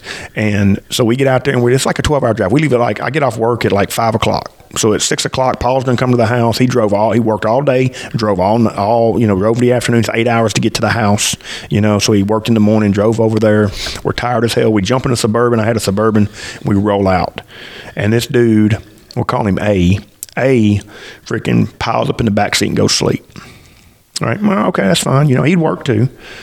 We drove. So I drove through Houston, get around San Antonio, I don't know, wherever we went, wherever we went to, maybe before Houston. Man, I can't keep my eyes open any longer, you know? So Paul jumps in. Paul drives for two or three, four hours. And then we go, hey, man, hey, hey, man, we needed you to drive for a little while because, you know, we're we're sacked. You know, he's like, oh, yeah, okay, I'll drive. I do drive for forty-five minutes and says, man, I can't keep my eyes open anymore. Y'all got to drive. So I get back behind the wheel, man. Freaking. I know, I'm, I'll never forget. I know on the, just on the other side of San Antonio, I pulled a car over. We were on the way to Uvalde going, we were going to go north from Uvalde toward Rock Springs. And I get over there, and I'm like, Paul, dude, we got to, I got to stop and rest. Man, I'm, we got to sleep. And he was out. I'm out. He's like, nah, I'll finish it. So he drove us into to Rock Springs, and we stopped on the side of the road and slept. Till we go in, you know, to get to the camp. We had to keep a couple hours. That dude freaking slept in the back of my truck the entire time. Didn't even help. So we get to hunt, and they had this gigantic merino ram. I mean, that dude was so big he could barely walk. He was huge. I mean, freaking thirteen, fourteen-inch bases. He was gigantic. And, uh, man, he's like, man, I want to kill that. I'm like, well, you, you know, you got to work out the price with the outfitter. Your base doesn't cover that animal. You got to work out the additional with the outfitter. So he talks to the outfitter. They come to a price. We go out there after him. Freaking get close to him. He shoots that dude at, I mean, inside this room, ten, twelve yards. Shoots him. Freaking ram runs off. He jumps up and freaking takes off after it. And I'm going the whole time. I have it on video. If, if I can, you know, the old C, you know, the uh-huh. little C types where you put the little bitty um, V H S inside the big V H S. Yeah, I have him on the, I have this videoed. He shoots him out of a blind. I mean, probably here to the freaking wall. Jumps up, tears out of the blind, and chases him down. And then freaking the, the dude's bleed, I mean, blood pouring out of him. Chases him down and shoots him again. Freaking makes him run off some more. Chases him down some more and shoots him again. And Paul's with me. Me and Paul are sitting in the blind. We can hear all this going on behind us. And I'm like, I'm just, I'm not, I ain't gonna say a word to him. Let him do what he's gonna do. Man, he chased that damn thing. He shot it like six times. If he'd have just shot him and let him go, he'd have been dead in thirty seconds. He just kept pushing. He just kept chasing him over there, and he'd run it off, and he'd run off a little ways, and he'd freaking run over there and shoot it again. And then he'd run off a little ways, he'd run over there, and, sh- and then I ever, don't get me wrong, every shot was good, right through the freaking boiler room. But why are you gonna shoot him six times? Because you're stupid, you know? I mean, he just wouldn't quit. So yeah, that's my story about. But that ram was actually number three in the um, exotics record books. Dang. For a long time. It's been replaced since then because now they're growing forty-inch rams, you know. Yeah. And this was early, this twenty years ago, but that was a big freaking merino ram, freaking E Q. Yeah, that's a big deal out in Texas, man. Everywhere you go, there's freaking exotic. Well, I get on the on the Facebook. I'm on like the sheep trader, you know, stuff. These dudes are. It's it's like raising whitetails now. You know, you, you they raise whitetails gen- genetic. You know, this doe's put out freaking ten, you know, three hundred inch bucks. You got freaking dudes, you know, I got a forty-four inch ram, you know, and all the ewes that are with him have, you know, all come from rams that are in the upper forties, because now forty is the number, you know. You got to grow a ram in the forty inch range. If that dude ain't got forty inches of horn on each side, people don't even look at them anymore. It's a big business now. Yep. Shooting those big rams. I'm not into that anymore. No. But I have shot a bunch of them in my time. Me and Paul used to go every year and shoot the crap out of them. It was a lot of fun. Yeah. It was. Hey guys, Cliff Cannon with Tom Smith Land and Homes, here to let you know that if you are in the market to buy or sell anywhere in the state of Mississippi or Louisiana, I am here to help you. Give me a call at six oh one, nine nine oh, five oh seven oh or on my cell phone at six oh one, five six five, one oh seven oh. Tom Smith Land and Homes is one of the premier brokerages in the state of Mississippi, and I am also licensed in Louisiana, so give us a call and we can help you find that dream recreational property so you can kill a giant next year. Well, anyway, well, I hadn't heard back from Wayne, so we're gonna go. I want you to um I want to sort of circle back around and backtrack into uh like your we'll we'll go backwards. So the, the number three was your was your Kodiak. No, that was four. Yeah, it's five. Oh, I'm that's sorry, number five. Four. That's yeah, right, because there's five. So number yeah. four, that's what I meant, was number yeah. four was your Kodiak, dear. So give me a little bit on that. Tell me a little bit about it. Uh, Kodiak? Yeah, man. I mean, we got Wayne's story, but yeah, I don't know I mean, if Wayne. I, was, I don't know if Wayne's version was one hundred percent accurate. I mean, he could have just been, you know. Yeah, man. That was a good trip. It was. It was cold. Uh, definitely a chilly trip, but it was fun. Yeah. A lot of ice. Um, a lot, lot of, of hiking wind, and shit. A lot too. of hiking. The complete opposite of what I just did in Mexico. Yeah. But um, yeah, I kind of you know these. Don't give me. He's going to give me some shit. But the one I killed, I, I shot with a rifle, right? Yeah, we don't count that one. So you really haven't killed even well, your deer slam. That's what I've been telling. How big is your uh, your blacktail? Oh, I don't have one. But I'm not interested in killing a blacktail. Okay. So. Right. And uh, I can assure you this, it wouldn't be with a rifle even if I even if it was. Well, I wanted to make sure I got one. I understand. I, one. I don't blame you for that. And then, I mean, I gave I gave Wayne shit for shooting one with a rifle too. Yeah, you think well, you're any you're not I kinda, special? I kind of made him do that. Yeah. Kind, not me. You're not but like special. Whenever, like, we were on the way out when he shot his. Did you have your bow with you too, or you yeah, just I, brought a rifle? I, no, I just brought my bow. Uh, but the guy I was hunting with had a rifle, so we ended up kind of all using it. Mm-hmm. But um, yeah, so I shot one with a rifle just make sure I got okay, one. Okay, so we won't and talk then, about that one. And then I had that one don't count. You got to go back to Kodiak. I had. Oppor- oh, I am. Then I had opportunities with the bow, and I, I, I kind of. I don't know. I, th- I shot one that I know is dead. I just, I didn't find him. Yeah, I'd sort of like to hear because that was the that was the that was the other blood trail that we're all crisscrossing over and. No, no, that was a different one. Oh, is that a different yeah. one? Yeah. So me and Nathan were on a uh, like the steep side of the mountain, mm-hmm. and it was a bug. I think he had three does, three or four does with him, and we it's a bunch of like little rolling hill kind of things, like coming off the side, but it's it's steep. Well, Jim Treatman had left me his hat, his deer hat with the ears and stuff, mm-hmm. you know. So I threw that mug on, and I, I started walking towards them, and they kind of mill around, and he, he ends up getting above me, and I, I didn't think he was going to want to play with me. Well, so I, I don't know, I was probably forty, fifty yards from him when he, when they disappeared. So I'm just sitting there thinking, damn, that was my shot, you know. That could have been it. Well, about that time, I looked straight up above me, and he's like thirty-five-ish, and he's just like almost skyline, like not skyline, but straight above me. Mm-hmm. And he's just looking at me. So I, I know he's coming back to look at this, the hat. I mean, this shit works, you know? Yeah, it just got his attention. Yeah, so made he him came curious. Back one time to, to check me out. And uh, so I'm shooting him straight up, like almost like that mount right yeah. there. And I shot him like, you know, underside, kind of like where the white meets. Sort of like where the sort of like where the exit would normally be on like a whitetail, like a, like on from a tree stand. Yeah, yeah it's, a, it's a reverse tree stand shot, yeah, basically. Yeah. So I shoot him right there. Well, he he takes off, and um, I've, you know, we find the blood and everything. It's like patches of snow, so it's kind of easy to easy, easy to follow. We get right up behind him, and you know, I could have finished him with a gun, but I was trying not to.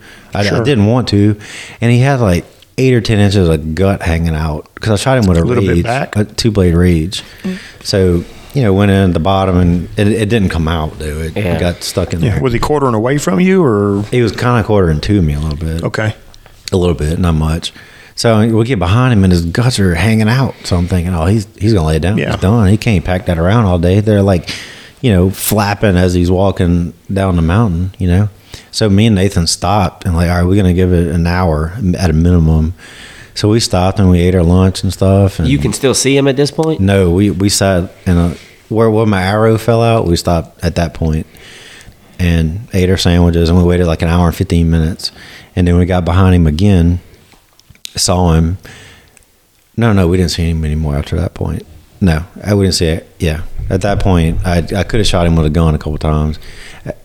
We ate lunch, and after that, we were just following blood. So he's like halfway up the mountain, and he's walking like parallel, like just straight across, you mm-hmm. know, not up or down.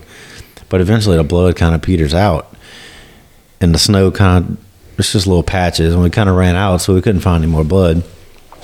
So I'm, you know, we're thinking that he's going to be dead on the side of this mountain somewhere. It's all open. There's no, no he's trees. Obviously dead. Yeah, there's no trees. Live. I mean, you could see everything. So we ended up waiting a little bit, and Nathan and I like walked all the way around the corner at that height, then went up. Like we zigzagged that whole mountaintop, mm-hmm. top to bottom, and we never found the deer, man. I don't, I don't know what happened, where he went. And Brad and Wayne were around the same mountain, just around the corner, and he didn't go that way either. Mm-hmm. So I don't know if he went over the top, which I doubt he did because he was hurt pretty bad. Mm-hmm. But we never never found him, man. That was, that was my shot at my archery buck, you know. And, and there's was, no easy to overlooking that stuff. You know? Yeah, I mean, it's open. There's no trees, but they can still easily find easily a little hide. Depression. Just yeah, you know, don't take much. Don't take much time. Grass, you know, you got and grass. The, it's all dead looking grass, and they're looking like you know a, a dead deer if the white don't show. And, then, yep. and with all the snow, the yeah. white, you know, the belly yeah. look belly looks just like a piece of snow. You yeah, look right over was, the top of that. It wasn't no hundred inch Sika by any means, but he was a Pope and Young deer for sure. Yeah, uh, you know, probably eighty plus yeah. type type deer. But yeah, that was my shot with a bow, and I, I, I didn't got a bear through the man. winter. Just think about it like that. Yeah, I know? struck out. So it happens. I mean, you know, we're gonna like I said, we're gonna we'll give you some shit about it, but dude, I, w- I don't blame you for it. I don't blame you for it at all. So if I'd have got that one, you know, I would have all five Pope and Young, which is really would be even better. That's, yeah, right? especially so, yeah. yeah. So yeah, all right. That was the gist of my Kodiak. It was fun though. That was a great trip. Was it? Mm-hmm. Yeah, good time.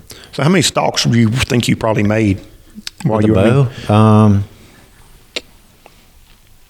I don't know, probably six or eight. Probably so you had six or eight like opportunities in a seven seven days. Yeah, and there was other times, you know, you attempt to stalk, but you just don't get close enough. Mm-hmm. And they're moving, they're nonstop moving. Mm-hmm. If the bucks are not with those, they're looking for those. You know, yeah. they just they don't sit still too long. Yeah, so not many opportunities to hunt a bedded deer.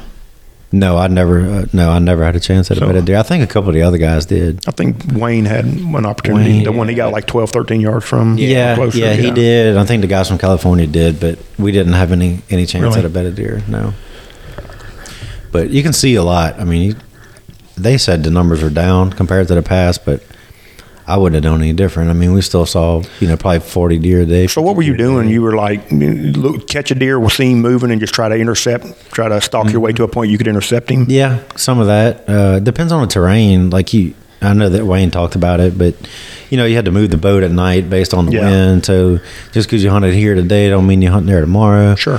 Some of the land is flat with a bunch of water. Some of it's steep. I mean, it's just, it's just whatever the land, stuff, huh? whatever the land lends you to be able to do is what you mm-hmm. do, you know.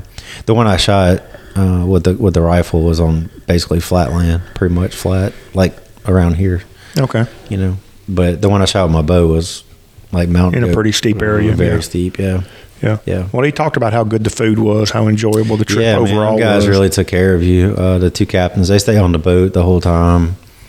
They, I mean, breakfast is top notch, and you make a sandwich, and then dinner is, mm-hmm. I mean, it was crab kinda, leg. Oh my God, it was appetizers. Deer ribs. That's salads. Where we got the idea from. Yeah, that's where we got the deer ribs recipe from. Yeah, it was, deer ribs. You know, appetizer, salad, meal, dessert. It was just, it was over the top, you know. Really? It was good. So. Yeah, man, I, that was a fun trip. Definitely, no. We'll definitely do that one again. Yeah, well, yeah, sort of. You sort of, yeah, you got that asterisk by yeah, your name. I kind of have to. yeah, you got. Yeah, if, yeah. If you're ever going to live it down with Lee, you do. Well, yeah. I mean, me, I, I'm, I'll mess with you, but I, res, you know, I'm okay with it. Lee, it, Lee's not okay with no, it. No, I'm, I'm definitely not. Lee's okay. not okay with it. Man. Nope. If it works out uh, to to where we he pushes his back, we'll, Wayne and I'll probably go with him. Yeah, and um, Jason. That's awesome, dude. I mean, I'm glad. I'm excited. It's not yeah. that. That's the only one that I that I would maybe be interested in, and it's really not for the hunting. Well, maybe it's the experience of the hunting, but really because I just the like the food, you know, the accommodations just make me sort of like you, man. You know, yeah, I could probably enjoy that experience. You know, yeah, but the hunt, um, the hunting's cool. Scenery's pretty. You know, we saw a bunch of bears. First brown bears I've seen. Yeah, yeah. I mean, those are the things that that's that maybe like that's the reason that that one would be like if if I was going to do a white or a deer hunt. For, you know, anything besides a mule deer, that would probably be the one I would struggle yeah, that's, that's and that's biggest, probably one I would that's probably the biggest do. Adventure, yeah, because yeah, it's sort of an adventure. Yeah, because it's it's more like an adventure deer hunt. You know, you don't get that. You know, going coos hunting is not necessarily an adventure deer hunt. It's a good deer hunt, but it's probably not on the same level as no, far as what you totally did. Different. You know, and then mule deer is the only other thing. If you're doing like a timberline yeah, spot and stalk high country hunt, that could be classified as more of a you know mm-hmm. adventure type hunt. Um, yeah, Kodiak's definitely an adventure. I mean, yeah. you got an hour float plane ride, and then yeah, that would you be something on a that boat I could. And you get dropped off with a little Zodiac boat, and that's the only one that I might day. do. I mean, it's yeah. It's, it's so if you push the if you push yours back, we'll we'll have a real conversation. I, that that's one I might I would I would probably think we, if I'm going to do one, that would be the one I would do. We trying to get it. We, we still kind of in the works with it. As of now, I'm I'm still scheduled. Took hunt this November. Mm-hmm. Um, me and Jason's trying to get out of it. Like I was telling trying you, to push it back a year, right? Well, because if, of all the other other yeah, things. Yeah, if we put, if we if we get to push it back, will we in twenty-two? Yeah, they completely book for twenty-three. So push. So it, back it would to have twenty-four. To be like twenty-four. Yeah. So you see, know, I might it's, if, it's if you were to do one in twenty-four, I might I might get into that. I might do that one in there, like I said, because that is the adventure. That would be one that I would probably classify mm-hmm. as something I could go and experience. You know, a, a Coues Deer. Eh, you know, I, I probably would say I'll save that money for out of country. You know, yeah. I'll go to Africa. I'll use that money to go to Africa. You know, um, but that both, hunt being both adventure totally type. Different. Both a lot of travel yeah. and you, you know, know little bitty deer. Yeah, I mean, for a lot of money. Yeah. yeah, really, that's yeah. what they're not they cheap. Expensive little deer. If you're yeah. looking for big, huge things, you know, no, that's deer. Not. Well, it's not really the so the size of the antlers. I say it all the time. I said it on this show a dozen times that you know antlers don't don't exemplify the, the quality of the hunt. You know, mm-hmm. you know I missed you know I, I've missed deer and had great hunts. I've not killed and had great hunts. I've killed little things and had great hunts. You know, you don't have to. Yeah, you don't have to go kill a monster every time you go. You know, and if you're really going to put your if you're going to be looking at a hunt and saying, well, if I'm going to spend seven thousand dollars or twelve thousand dollars to go Kodiak, if it probably I would guess it's probably in that ballpark, maybe a little bit more. I'm not coming back without antlers. Well, then you better not go. Yeah, for sure. I mean, you know, if you're going you to go. You can spend that money and go sh- potentially shoot a one hundred eighty inch mule deer or something. That's right. You know, because, yeah, yeah because there's a chance you're going to go somewhere and, you know, well, even then, you can go, you can spend that money on a freaking elk hunt and not be guaranteed to kill an elk. Oh, yeah. You know, sure. You can go spend that money on a on a guided white, on a, on a guided mule deer hunt, you know, and still not be guaranteed that you're going to kill. You know, those no. those things aren't guaranteed. If you want I mean, dude, if you want Lee, that, go to Texas where yeah. you can get some guarantees. I mean, Lee and I both came back with our mule deer tags this year. Yeah. Yeah. You know, had a good, decent hunt. We just, you know, did, we I just, just struck out. We just didn't, yeah, we just didn't see, I mean, we saw deer, but just nothing. Nothing that I wanted to for. shoot. Yeah. yeah. I'm, I'm the opposite here. Like here, I'll shoot a damn spike buck. I mean, it doesn't. Which really, is why you can't hunt with me. That shit does not bother me at all. Like, I could shoot a spike, a four. I, I don't really shoot little deer anymore. I have, you know, well, whitetails. I have too, but but like that doesn't bother me. I'm not a trophy whitetail hunter. Now, when I go out there, it's a little different. I, I mean, I definitely want something yeah, nice, you know, mountable type. Yeah. Book. Yeah. Well, I mean, I think that's the difference, you know, is mm-hmm. you just, again, it's, it doesn't matter. You can, you can be a meat hunter. Yeah. You can be a, you know, I don't know, I don't like the term trophy hunter because I think that, that gives a persona that we only care about them. But what I'm looking for is a different quality of animal, you know, a different age class. It's really not about antler size for me. Like, I don't really worry about antler size. I really try to hunt age class in Mississippi, you know. Now, in Illinois, man, I throw that shit out the window, you know. Yeah. I ain't. But in Mississippi, I'm trying to I'm trying to let a deer get to at least three years old in Mississippi. It's really about, that's just what I like to do, you know. Um, sometimes I'm successful at it. Sometimes I'm not, you know. Sometimes I get all excited and shoot one regardless. Sometimes I just need to put some blood on an arrow, you know, yeah. like I did the other day. You know, I just needed to shoot something, yeah. you know. It feels good. I've had, well, I had such a bad season because, of, you know. Just I've been struggling with my eyesight, not going. I hadn't been to the eye doctor. I go next week to the eye doctor. I'll end up with freaking glasses or con- contacts because I can't keep a pair of glasses. Yeah, I wear contacts. I'm pretty yeah. blind. I'm going to have to. I mean, I was shooting at the uh, archery shoot yesterday, right? So it's an indoor shoot. It's the Mississippi Indoor Classic, I think is what it's called. Um, there's like there was like eighteen in the in the open division. I was ten. I think I was tenth or something like that. I wasn't, you know, about middle of the pack. I pulled my freaking, I, I shoot at home, like I'm shooting outside at the house, and I'm able to see. And, of course, now I'm shooting an open rig, so I got clarifier, I've got the lenses, you know, I'm shooting, you know, all this stuff. I freaking get there, get on the practice line, pull my bow back, look through my peep sight, and can't, I mean, the whole freaking target's a blur. Can't see my pins, can't see, it's just blurry. I'm like, holy shit. So I freaking shoot a couple of arrows just to see if maybe my eyesight, if it adjusts, it don't adjust. I had to send my wife out to the to the truck to go get my little box, you know, and I keep different clarifier lenses because clarifiers are like reading glasses.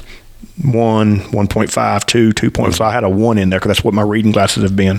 Put a one point five in there. I can at least see. My, my pin's a little blurry, but I can see the target at least. Because before I couldn't even see the target.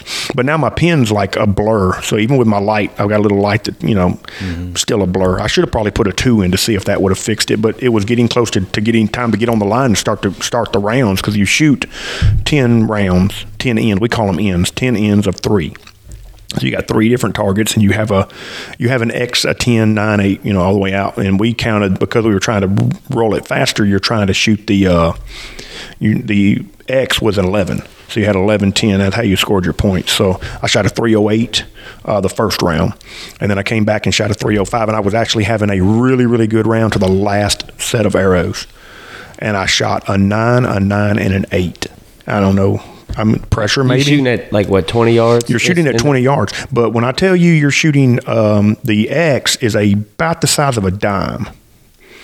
And there were guys who were shooting, so it'd be thirty-three total points. You, that's the maximum points you could get per end. And there were guys like I was shooting with Casey. I watched that dude shoot freaking triple, you know, we called it uh, triple elevens or triple X's. X, X, X. So thirty-three points. X, X, X, thirty-three points. Yeah, damn. I'm not that good. No. I mean, that's these guys, when I say shoot, I mean, they are, you know, Greg Copeland ended up winning it. Um, he beat Morgan Reeves by one arrow, one point. They went, uh, so you do a shoot. So everybody shoots two rounds, and then they did the top seven. Did a shoot down. So seven shoots against six. The winner goes to shoot against five. The winner of that goes to shoot against, and then you just work your way up like that. Mm-hmm. So it, Morgan was um, second. Casey um, Lavender was third. Um, Casey ended up shooting against Morgan. Casey's winning by two points right before, like the last last end. Casey's winning by two points. He ends up dropping four points. Morgan wins by two. Goes up against Greg. And they're shooting, and then they're freaking neck and neck. And then Greg is a phenom. He's fifty-two years old. He is a phenom, though, as far as like he's like he's the guy that I go to when I have technical questions about form or about setup or anything. That's the guy that I go to. He is that freaking awesome, and he'll shoot, and he'd go eleven. And we got it. So the commentator, um, James, got a spot and scope, and literally twenty yard, he would eleven, and then James go. Yeah, it's eleven. eleven. Yeah, it's eleven. That dude was freaking smoke. He, he shot, oh, I don't know. I think the last the last three rounds, three ends, he shot eleven, eleven, eleven, three times in a row. So he's hitting a dime at twenty yards three times, six, nine times in a row. And Morgan, who's sixteen, she's from Natchez, shoots arrow for arrow with him. Until and then they go to we went to I was scoring, so I would go down there and score the rounds while and, and bring the scores back up. And so they were at, tied at one thirty, um and so we went to sudden, sudden death. So you go arrow for arrow. If he shoots an eleven, she has to shoot an eleven. He shoots an eleven, she's got to shoot an eleven. They each shot an eleven, he shot an eleven, and then she shot a ten. And I mean, when I say she, we had to go down there and we had to go, I'd go down there and take my reading glasses and go down and look. She missed the line by about the thickness of a vein. Dang. And that cost her a round. So Greg won. She was second. Casey Lavender was third. So, but it was a great man. You gotta you gotta come check that stuff out though, because yeah. It's really a lot of fun. And then three D season starts in February. Yeah, the, C- the three D I think I would enjoy better, like because yeah. It's an actual target. You know what right. I mean, like a deer silhouette. Yeah. But if, you know? Look, here's here's the thing. And I'm about, not a dot shooter, man. I can't shoot. Let me dots tell you about. Here's the thing about dots is the pressure. Yeah. You know, I mean, it's, it, there's an immense amount of pressure. I ain't gonna lie to you. You're sitting there shooting. And my heartbeat, my heart is freaking racing. Your heart, I mean, the last round, that's what cost me to freaking getting into the finals or getting into the shootout at least, because it cost me three three or four places. I probably would have been right at the bottom of, you know, right around the cut. Maybe not in, but I would have been close at least, I would have think. But, dude, freaking pulled that bow back knowing this is the last end, you know.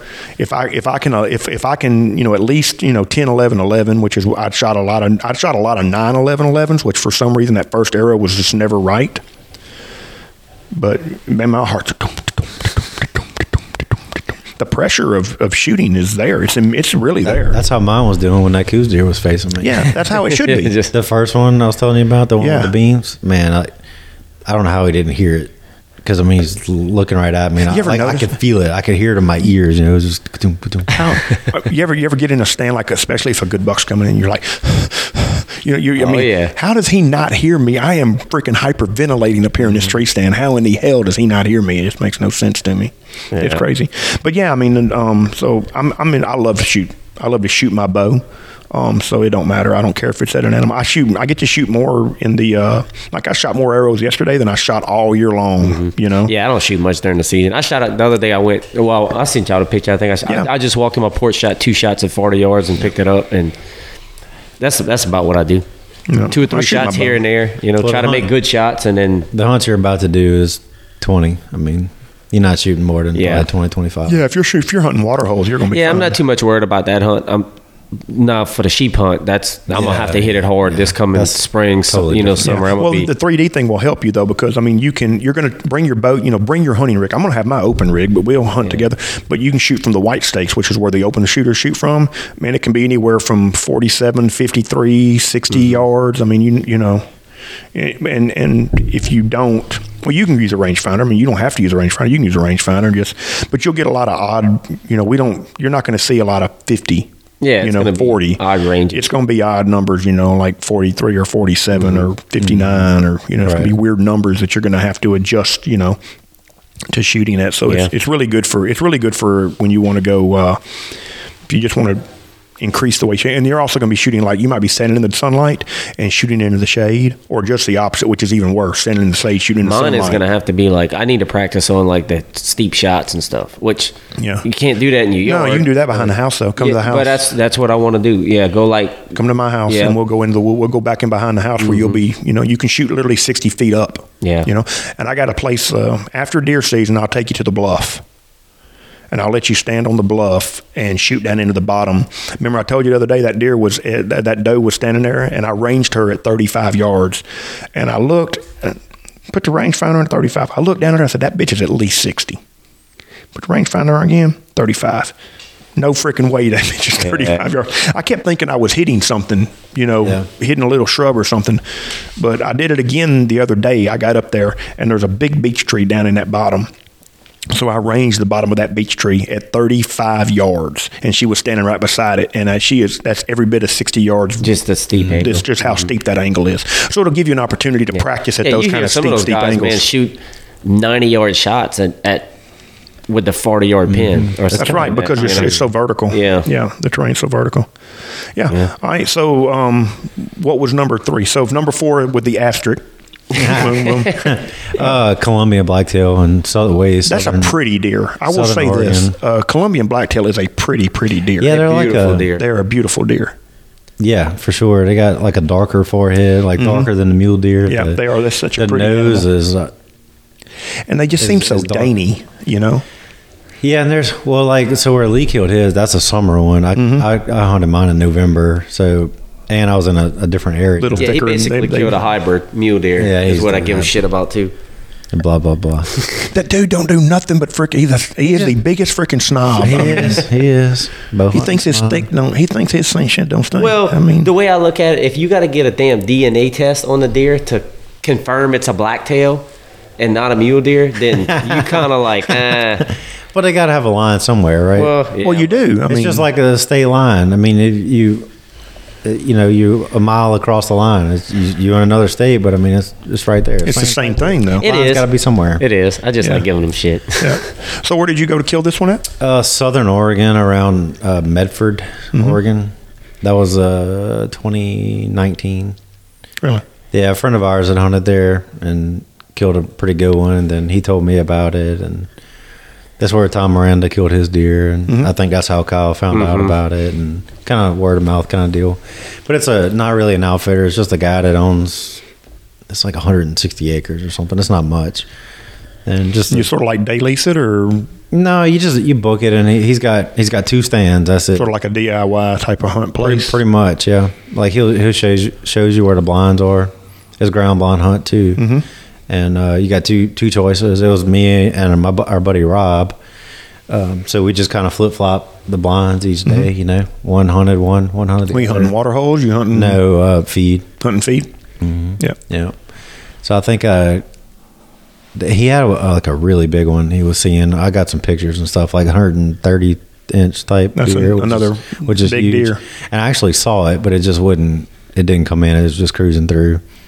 So one morning I was sitting on what they call the lower stand, and the one I shot came in, and he's, I think he, he had a broken G three. He grossed like one twelve and netted, I think one oh three, I believe mm-hmm. it is, which Pope and Young is uh, seventy or seventy. eighty-five. It's eighty-five? I think. eighty or I'm eighty-five. Yeah, yeah, you're right. So, I mean, I knew he would make that. Or ninety-five maybe. I don't know, whatever it is. I knew he would. No, it might be ninety-five. Yeah, I think it's ninety-five. It is ninety-five for Columbia. Yeah. So anyway, he comes in. I mean, I shot him like eight yards. You know, I just mm-hmm. I couldn't not shoot it. Yeah. And they had bigger ones, but I he was big enough. Yeah, I hear you. So uh, yeah, I shot him there uh, out of a ground blind, and uh, then and then the mule deer you've killed. Yeah, the mule deer. And I've killed a few of those, um, but. Two of them, two pretty good ones were where Lee and I go in mm-hmm. Western Colorado. One of them, the first one I killed made Pope and Young. I killed it in twenty fifteen, and then I killed another one in twenty eighteen. And then, so you know, either one of those would count mm-hmm. for the for the slam purpose. But um, yeah, so that was it. And then uh, and tons of whitetails. Yeah, I mean, yeah. we've all killed. And I have one Pope and Young whitetail that I killed in Woodville a couple years ago at my buddy's mm-hmm. place. So quit shooting small deer. Yeah, I mean, the only way for a it's deer hard to, to kill a Pope and Young one when you gun hunt, though. It is. Well, actually, you can kill a lot of Pope and Young deer with a gun. It's pretty yeah. damn easy. It is. It's pretty damn easy. It is. Oh shit. Yeah. Yeah. yeah. So, so so yeah. That's, so how many years? I mean, so, so let me ask you this. So let's let, before we even go to how many years. So what what made you like? What was the trigger that said, "Hey man, I want to do this. This is something I want to." Oh, do. I, yeah. I don't know. I guess after I got the mule deer, and then I was just looking for something else to, like I said, the Super Slam thing is kind of out the picture for me. Yeah, but, for me too. I'm not. Uh, then the Oregon thing, I was like, man, that'd be cool if I can go get the third one. And then it just kind of. Once you've gotten three, you're like, might as well go for five. Yeah, right? right. That's kind of how it happened. You, I didn't. Nobody really starts. I off. didn't start out at twenty years, twenty-five, whatever years old, thirty years old, saying I'm going to do that. It was just kind of like, oh, cool, I got three. You know, I could I could do this. You know, mm-hmm. it's not crazy expensive. You know, I could I can I can do it. You know, mm-hmm. then the Kodiak thing came up, so we we did that, and then, you know, one thing led to another kind of deal. It wasn't like a lifelong goal. It just kind of kind of happened. It sort of happened yeah. for you. And how many years did it take you to sort of do it all? Um, Well, mule deer, so, mule deer probably in what, fifteen you said? Yeah, in twenty fifteen. That, you know, I killed. No, the one in Wyoming was after that. Yeah, but I, I killed a couple. No, one on public land with a rifle. You know, that don't count. A long time ago, small buck. Then so fifteen was the mule deer that would count. So was, seven years. Yeah, tw- yeah, seven mm. years, six years. Yeah, and I, I think sort of, you know. Like, I think sometimes people may may think, well, if I want to do this, I got to do it in, you know, like a time frame. Yeah, you can take no, your lifetime to no, do it. It's take, no rush. You know? And the, the crazy thing is that if I would have killed the deer, the mule deer in Colorado this year, I could have had four in four months, which is crazy to think about. Too. Then all you got to do is kill a whitetail this year. Right. If you could have actually done an entire. Yeah. You could have done an entire no, no, slam. Four, four no, would have you, been. You would have had to kill the Columbia. Oh, you would have had right. to go back and kill another Columbia. Yeah, yeah, yeah, which, you can't which do that. Which there's, yeah. I, we got a buddy that's.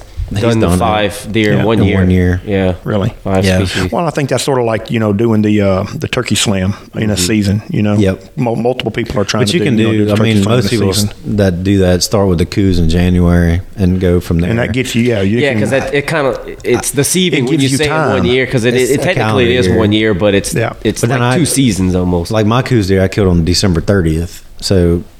You know, yep. it's kind of most people kill them in January. You know, I was a couple of days ahead, mm-hmm.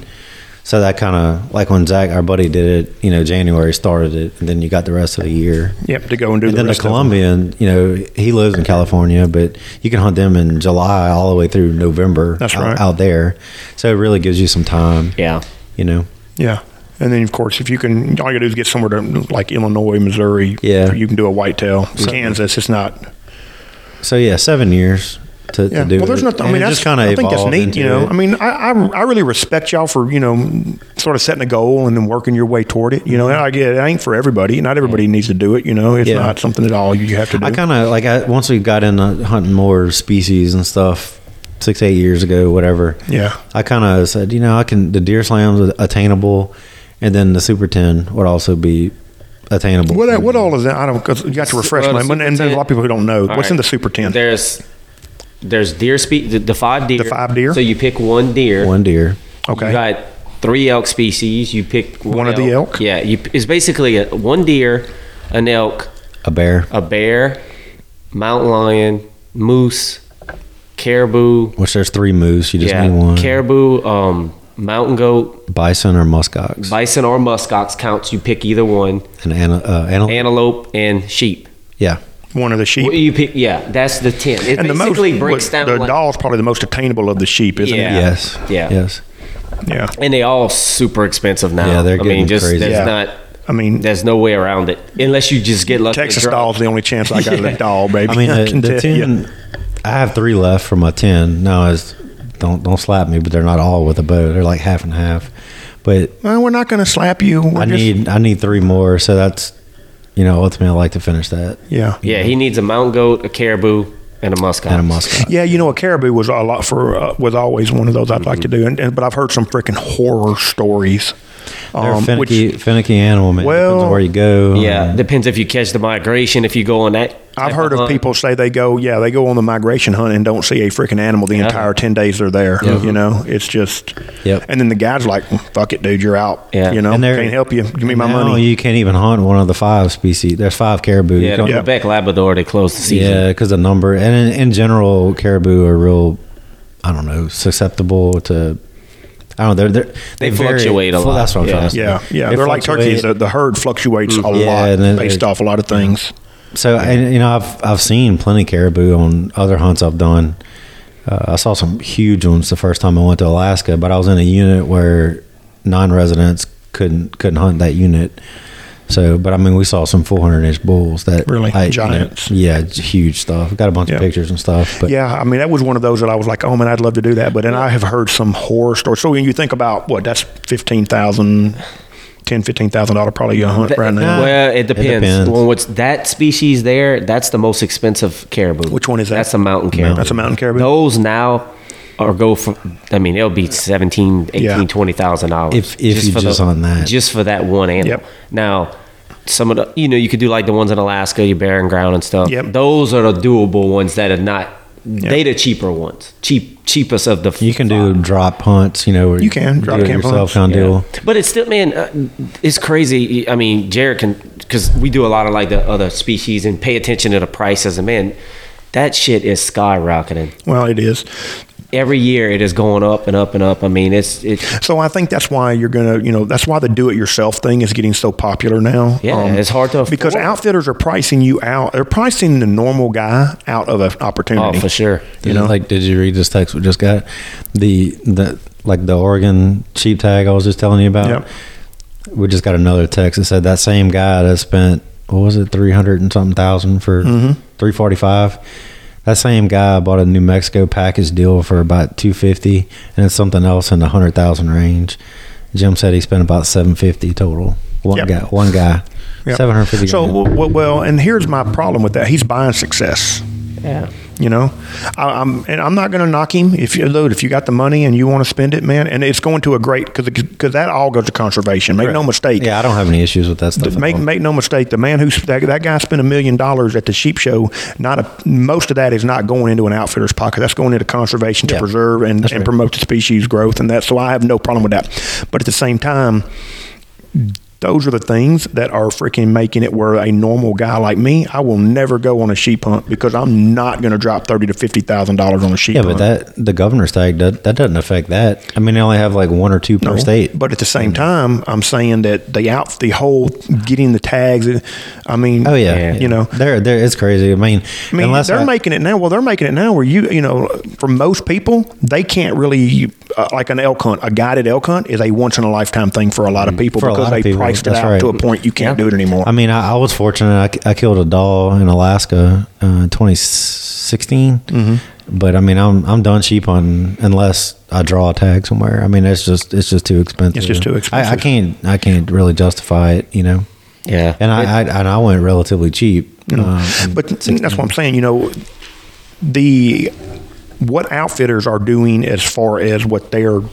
Charging people for a hunt is pushing people to the do-it-yourself hunt, which is over, you know, and don't get me wrong, I'm okay with that. I'm a do-it-yourselfer. I don't, I generally don't go guided anywhere I go, you know. Now, there are places you yeah, have you to, have you to. don't I have do a choice. Both. I mean, it just depends know? on what it is. Like, But it's it's supply and demand. I mean, hunts keep more is, and more. It's a supply and demand and they, thing. And they still booked out and three, look, four, five that's years. That's the thing I was about to say. Like, when I booked my sheep hunt, the earliest I can get in was like three years later. That's it, right. And they expensive-ass hunts, and people are, and you still can't even Get and that's in the, the next year. You got people you know? who, who who are going, man, I can't afford fifteen thousand dollars, eighteen thousand dollars, thirty thousand dollars, fifty thousand dollars, you know, whatever the number is going to be.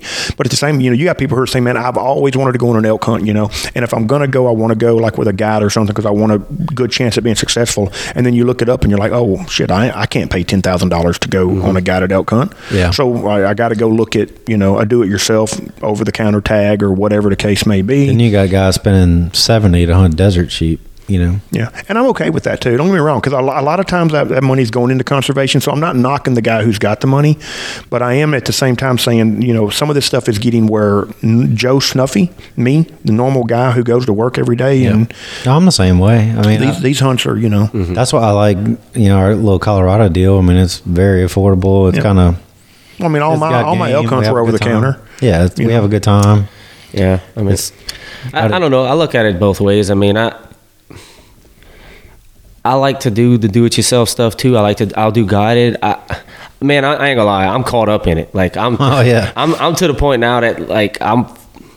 I don't know. I'm in it. Like it's hard to get out now. As far yeah. as like doing some of these expensive hunts. Once you.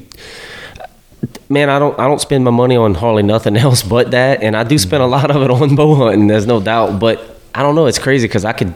I can justify it. Like mm-hmm. most people can't. Yeah. And, and it's an and individual. It's I could personally justify me going spend thirty, forty thousand dollars on a sheep hunt. Now, if I got to spend thirty, forty thousand dollars on a truck, yeah. I'm mad at the world. I, I can't justify that. Me. That is just me, and yeah. I, and I'm the opposite. Like I, it's the material things like that that I can't spend money on. That I don't yeah. like the, the adventure, like memory type stuff. Yeah. That's the stuff that I don't mind spending money on. I'm, and like I said, just totally opposite.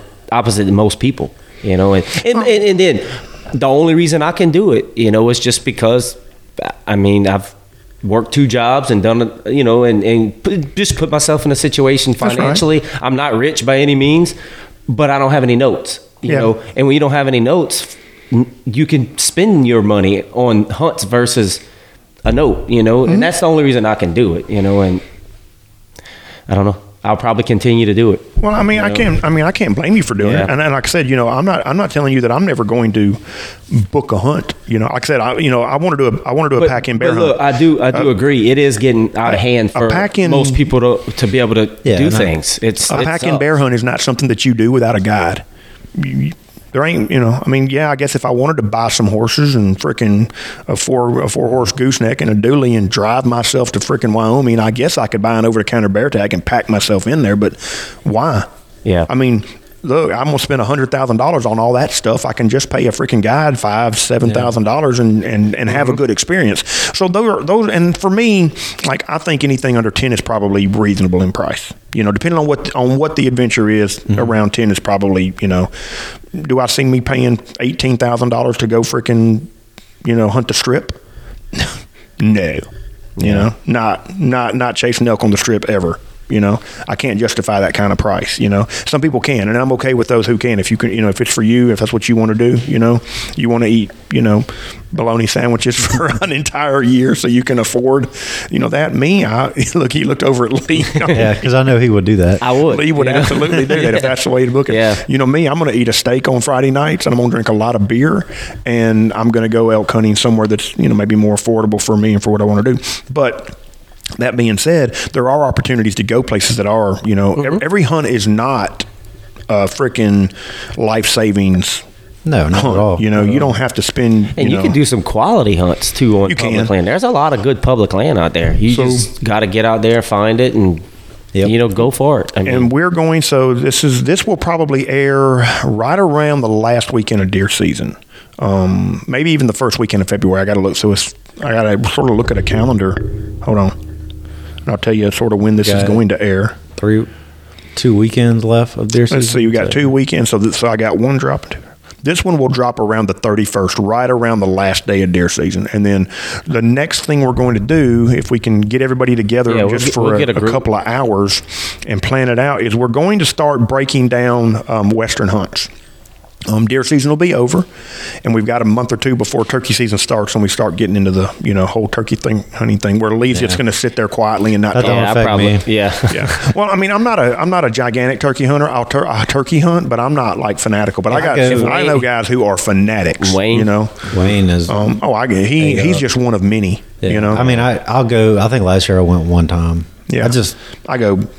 I'll go, like, I don't go the first, like, sometimes I don't even go the first couple of weeks, if, especially if they're not gobbling well, mm-hmm. because there's so many people in the woods, too. Yeah. I'll wait till they all get fed up with all the hemmed-up turkeys, and they sort of don't go anymore, and then I'll go toward I might try know. to go a couple. We have a, a good bit on our lease, uh, a little west, west of here. Quiet. West of here. I'm telling you, people be freaking all over you. They'll be, like, hitting you up on, they'll be messaging you, be like, yeah, they, they'll be up in your D Ms talking about, man, you got, you got some yeah, turkeys. Yeah. You know?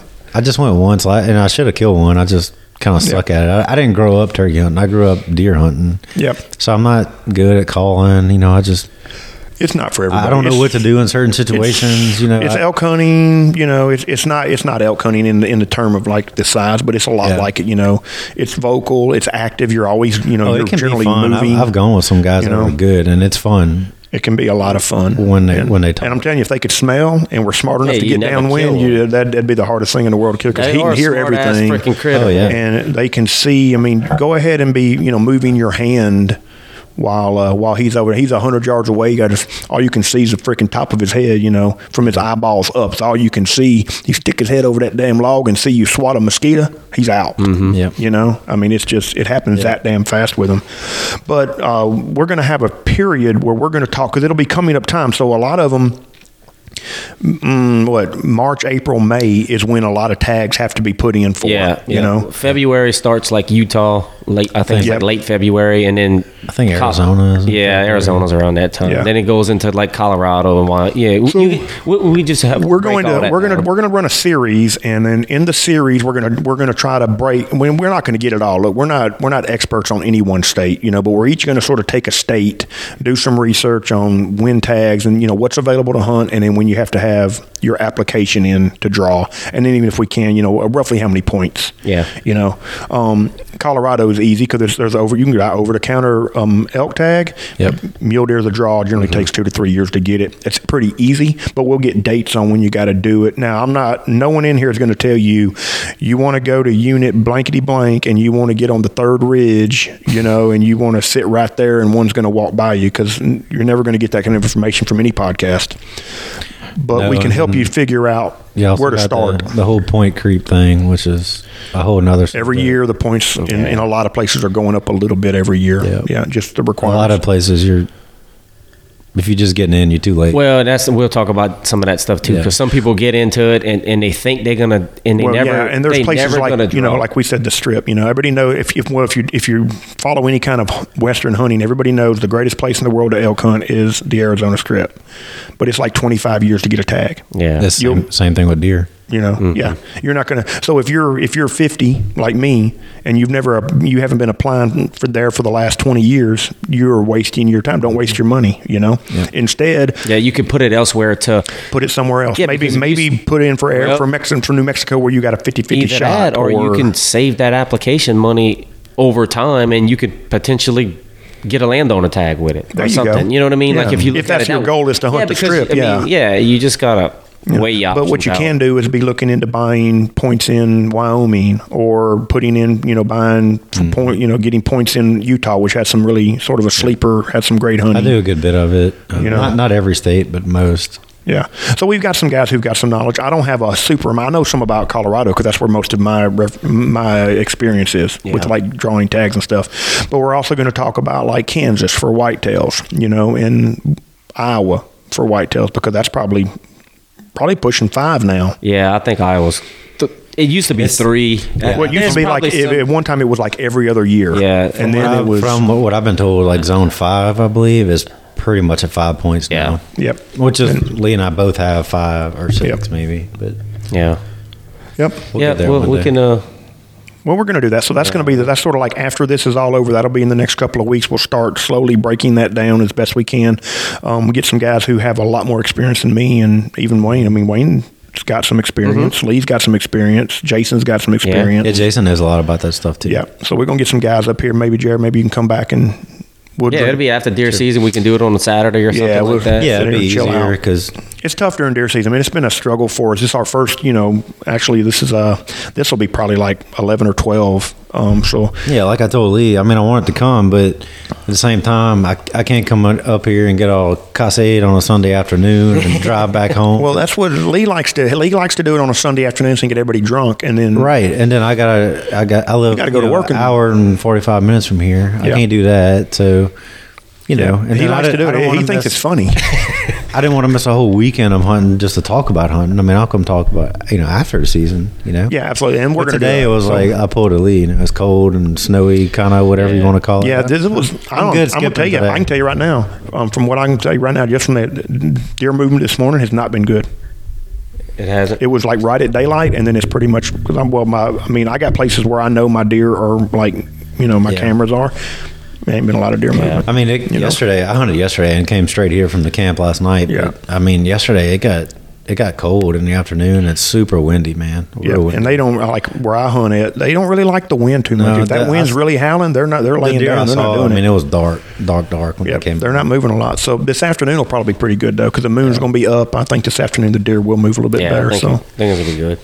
I found that um, when I was looking for uh, that deer the other day, um, I. come up on this bluff, and I don't know where he, I swear we lost him at was at the bluff. I don't know if he went down it, if he went left, it went right. I mean, I don't know what happened. He just the dog just didn't. It's like he just disappeared. It's like he just bailed off into space, you know.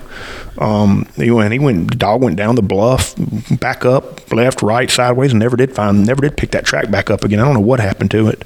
Um, but anyway, so I said. I'm going down. I want to go down the bluff because the creek's down there. I'm just going to walk down there around. So we walked up and down the creek, you know, looking for any kind of sign or anything. Never found nothing. But on the way back out, I was walking. I knew sort of where I needed to go to get back, you know, to the truck. I walked down there, and I came across this freaking crossing. I was like, holy shit. Creek crossing? And it is hard to get to. But so I, as soon as I found the crossing, I freaking marked it on my map, and then I put a track on, mm-hmm. and I freaking walked my way out. Yeah. So I can walk my way back in there this afternoon and freaking get up in a tree because yeah. I'm going to go check. I want to go in there and check it out. You know, it's sort of thick around it. It's like the creek crossing. It's like where the cutover and the creek sort of join, you know, and it goes up go, goes up a ridge into, into the cutover. So I want to see if I can't catch Big Boy, maybe cruising through there. Cool. Be a good area to got, go. Got two weekends left here. Yeah. Uh, and I've had a bad, I did kill a, I, I did kill a deer. Um, yeah. I had to, man. She, She she just would. You gotta get it out your system every. Well, I needed an arrow in a deer. I mean, I, after good. If you've heard, which you you ain't heard, nobody's heard the story yet. But ne- well, you will have heard the story by the time this one airs because there's a there's Cliff's worst deer season ever episode. It's been and it's it, it centered around mostly my inability to freaking adjust to the fact that my eyes are getting bad and, and being not responsible enough to go to the eye doctor when I needed to. Because low light has been kicking my ass. Yeah, it really has. It has been hard on me this year. I've missed three or four. I had missed three or four of rack bucks that I shot at. Ouch. You know, ouch, ouch. Yeah. I mean, bad. You know. Now one of them was me dicking around with my release, trying to get my anchor point just right and triggering my freaking thumb release. I wasn't, wasn't even on the deer. I wasn't even on the deer. I heard. I wasn't even on the deer. I mean, it just triggered my release as I was trying yeah. to get freaking finagled in there, you yeah. know. Um, but then I did miss an eight point at thirty yards, shot under him, you know, and then shot over a doe fifteen minutes later in low light conditions. That was the day it, last time it snowed. Just bad for me. So a couple days ago, what, a week ago now? Something like that. Um, I got up on a on a spot and I was sitting there and this freaking four point busts this doe out of that cutover. They freaking run running laps and then he goes back in there and runs another one out and they're running laps, running laps. So there's two does and a little four point. And he's freaking dogging them everywhere. And that heifer, one of them does right there, and she she ran right by me wide open. I mean, like freaking, she was running for her life, and he was running the other doe, and she made a loop and came back in. I, I got the full draw, and she was literally facing right at me ten yards. So I'm like, get your finger off the trigger. Don't put your finger on the, don't, you know, because the thumb release got a place for your thumb. And I just made sure, cause like when you draw, you put your thumb, I put my thumb behind the trigger. And I draw. So I'm standing like this until she finally turned broadside, and man, I freaking tore that slung around and freaking smoked her. And so I had to get a. I had it felt to get a good bloody too, arrow. Didn't it? Yeah, yeah. I had to get a bloody arrow. And then so the four point, he's a big four point. He's freaking running the doe, running around, running around, running around. Finally, she takes off, and I thought they were gone. And I sent Lee a picture, and it's this dude freaking standing there staring at that doe. She went. I shot her ten yards on this side. She went thirty-two yards on this side of me and fell over dead. And the four point's just standing there looking at her. And I'm like, and Lee's like, shoot that son of a bitch. And I'm, I sent him a picture. He's like, shoot her, shoot him now. And I'm like, no, nah, well, I can't get a shot at him. I, and I literally, I said, okay, here's the deal. I told myself this. I said, all right, if he walks within thirty yards, I will shoot this deer. And he stood there, and he stood there, and he stood there, and he came, and he walked away, and he came back, and he walked away, and he came back. And finally, he made a loop and came and walked about twenty-eight yards.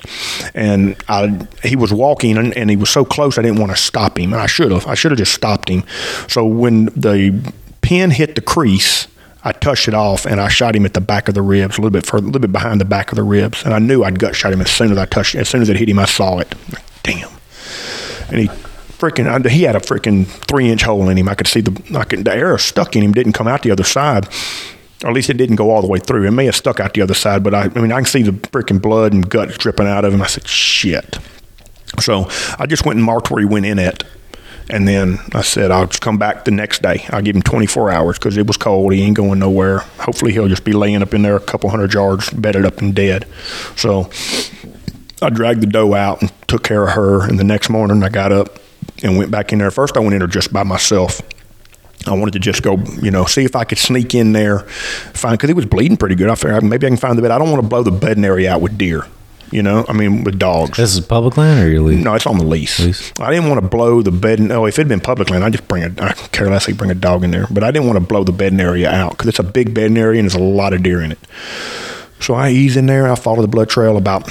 I followed about three hundred yards by myself pretty easily, and then I just got to a point of the blood trail. I just couldn't find it anymore. It, was, it had sort of petered out on me, so I backed out. I got a buddy who's got a dog. We're not, it's a puppy. She's young, um, but she's found a deer before. She's found deer for me before. So I called him up, said, let's go, let's come up, bring her up in here and see what she can do. So we brought her, she got right on the trail, freaking walked it. I mean, she's a, she's a, a beagle. She just walked the trail. She don't bark, and she just walks the trail, and just sort of nonchalant, you know. She walked it, walked right past. I mean, I had, cause I had points marked, you know, on my, on my phone where it was at. He walked it, she walked it, she walked it, walked right past where I lost the blood, kept on going. We go about fifteen yards, there was another big spot of blood. I'm like, oh, she's on it, let's keep on going. So she walked, she went all the way to that bluff, and just, it was gone. Yeah. I mean, I don't know what happened. Never know with some of them, man. They just I mean, can't explain it. So that was about six hundred yards from where the shot was. I would have thought he would have laid down somewhere between there and there. Never found my arrow, never found a bed. I just, yeah. just gone. I don't know what happened. I mean, you know. Yep, it happens. I killed him, and I feel sick about it. But, I mean, I could just say, well, I didn't nothing. You know, I could just not mention it on the podcast, you know. But, I mean, we're going to be real about everything mm-hmm. that we do. And I made a bad shot on him, and he is somewhere in those woods. He's dead. I, he's, no doubt he's dead. But yeah. I don't know what I don't know where he went. It happens, for sure. Mm-hmm. It does. It does happen. But, yeah, that's so. Two weekends left in the season. We're almost done. Um, and then we'll be able to start getting into some – you know, different kind of stuff. stuff we'll talk about. Well, there's a lot of stuff to talk about. We'll talk about it. There's always stuff to talk yeah. about. Yeah. It is. All right. All right, guys. Uh, I think I'm good. You yeah, good? good? You got anything? Good. Yeah, man, we appreciate you coming back. Are you going to come yeah. back and hang out with us? Yeah, for sure. Just try not to get drunk the night before. My head's still hurting right now. I ain't going to lie. Well, that's why I'm sort of dry. I, wanted, I sort of just want to drag it out to punish no. you, you know. Just, I'm all right. I, I feel all right. I'm good. I've hydrate, been worse. Hydrate, hydrate. I've been way worse, but uh, I've been. No, it is. Uh, it's getting, it's got to be eleven o'clock now, yeah, something like that. ten fifty is eleven o'clock. So yeah. we're going to we're gonna call it a, a day. Um, I'm going to go to the house, get a little lunch, and then I'm going to get ready to be in the woods by probably around two o'clock or maybe a little bit before that. So, um, man, we appreciate y'all. Yep. Uh, guys, thank yep. you. Nothing else to say? I'm good. All right, dude. Good. Um, so we got a couple of real quick, you know, just like we always break them down. You know, you cannot kill him on the couch, so you might as well go get in the woods. All right, we're out of here.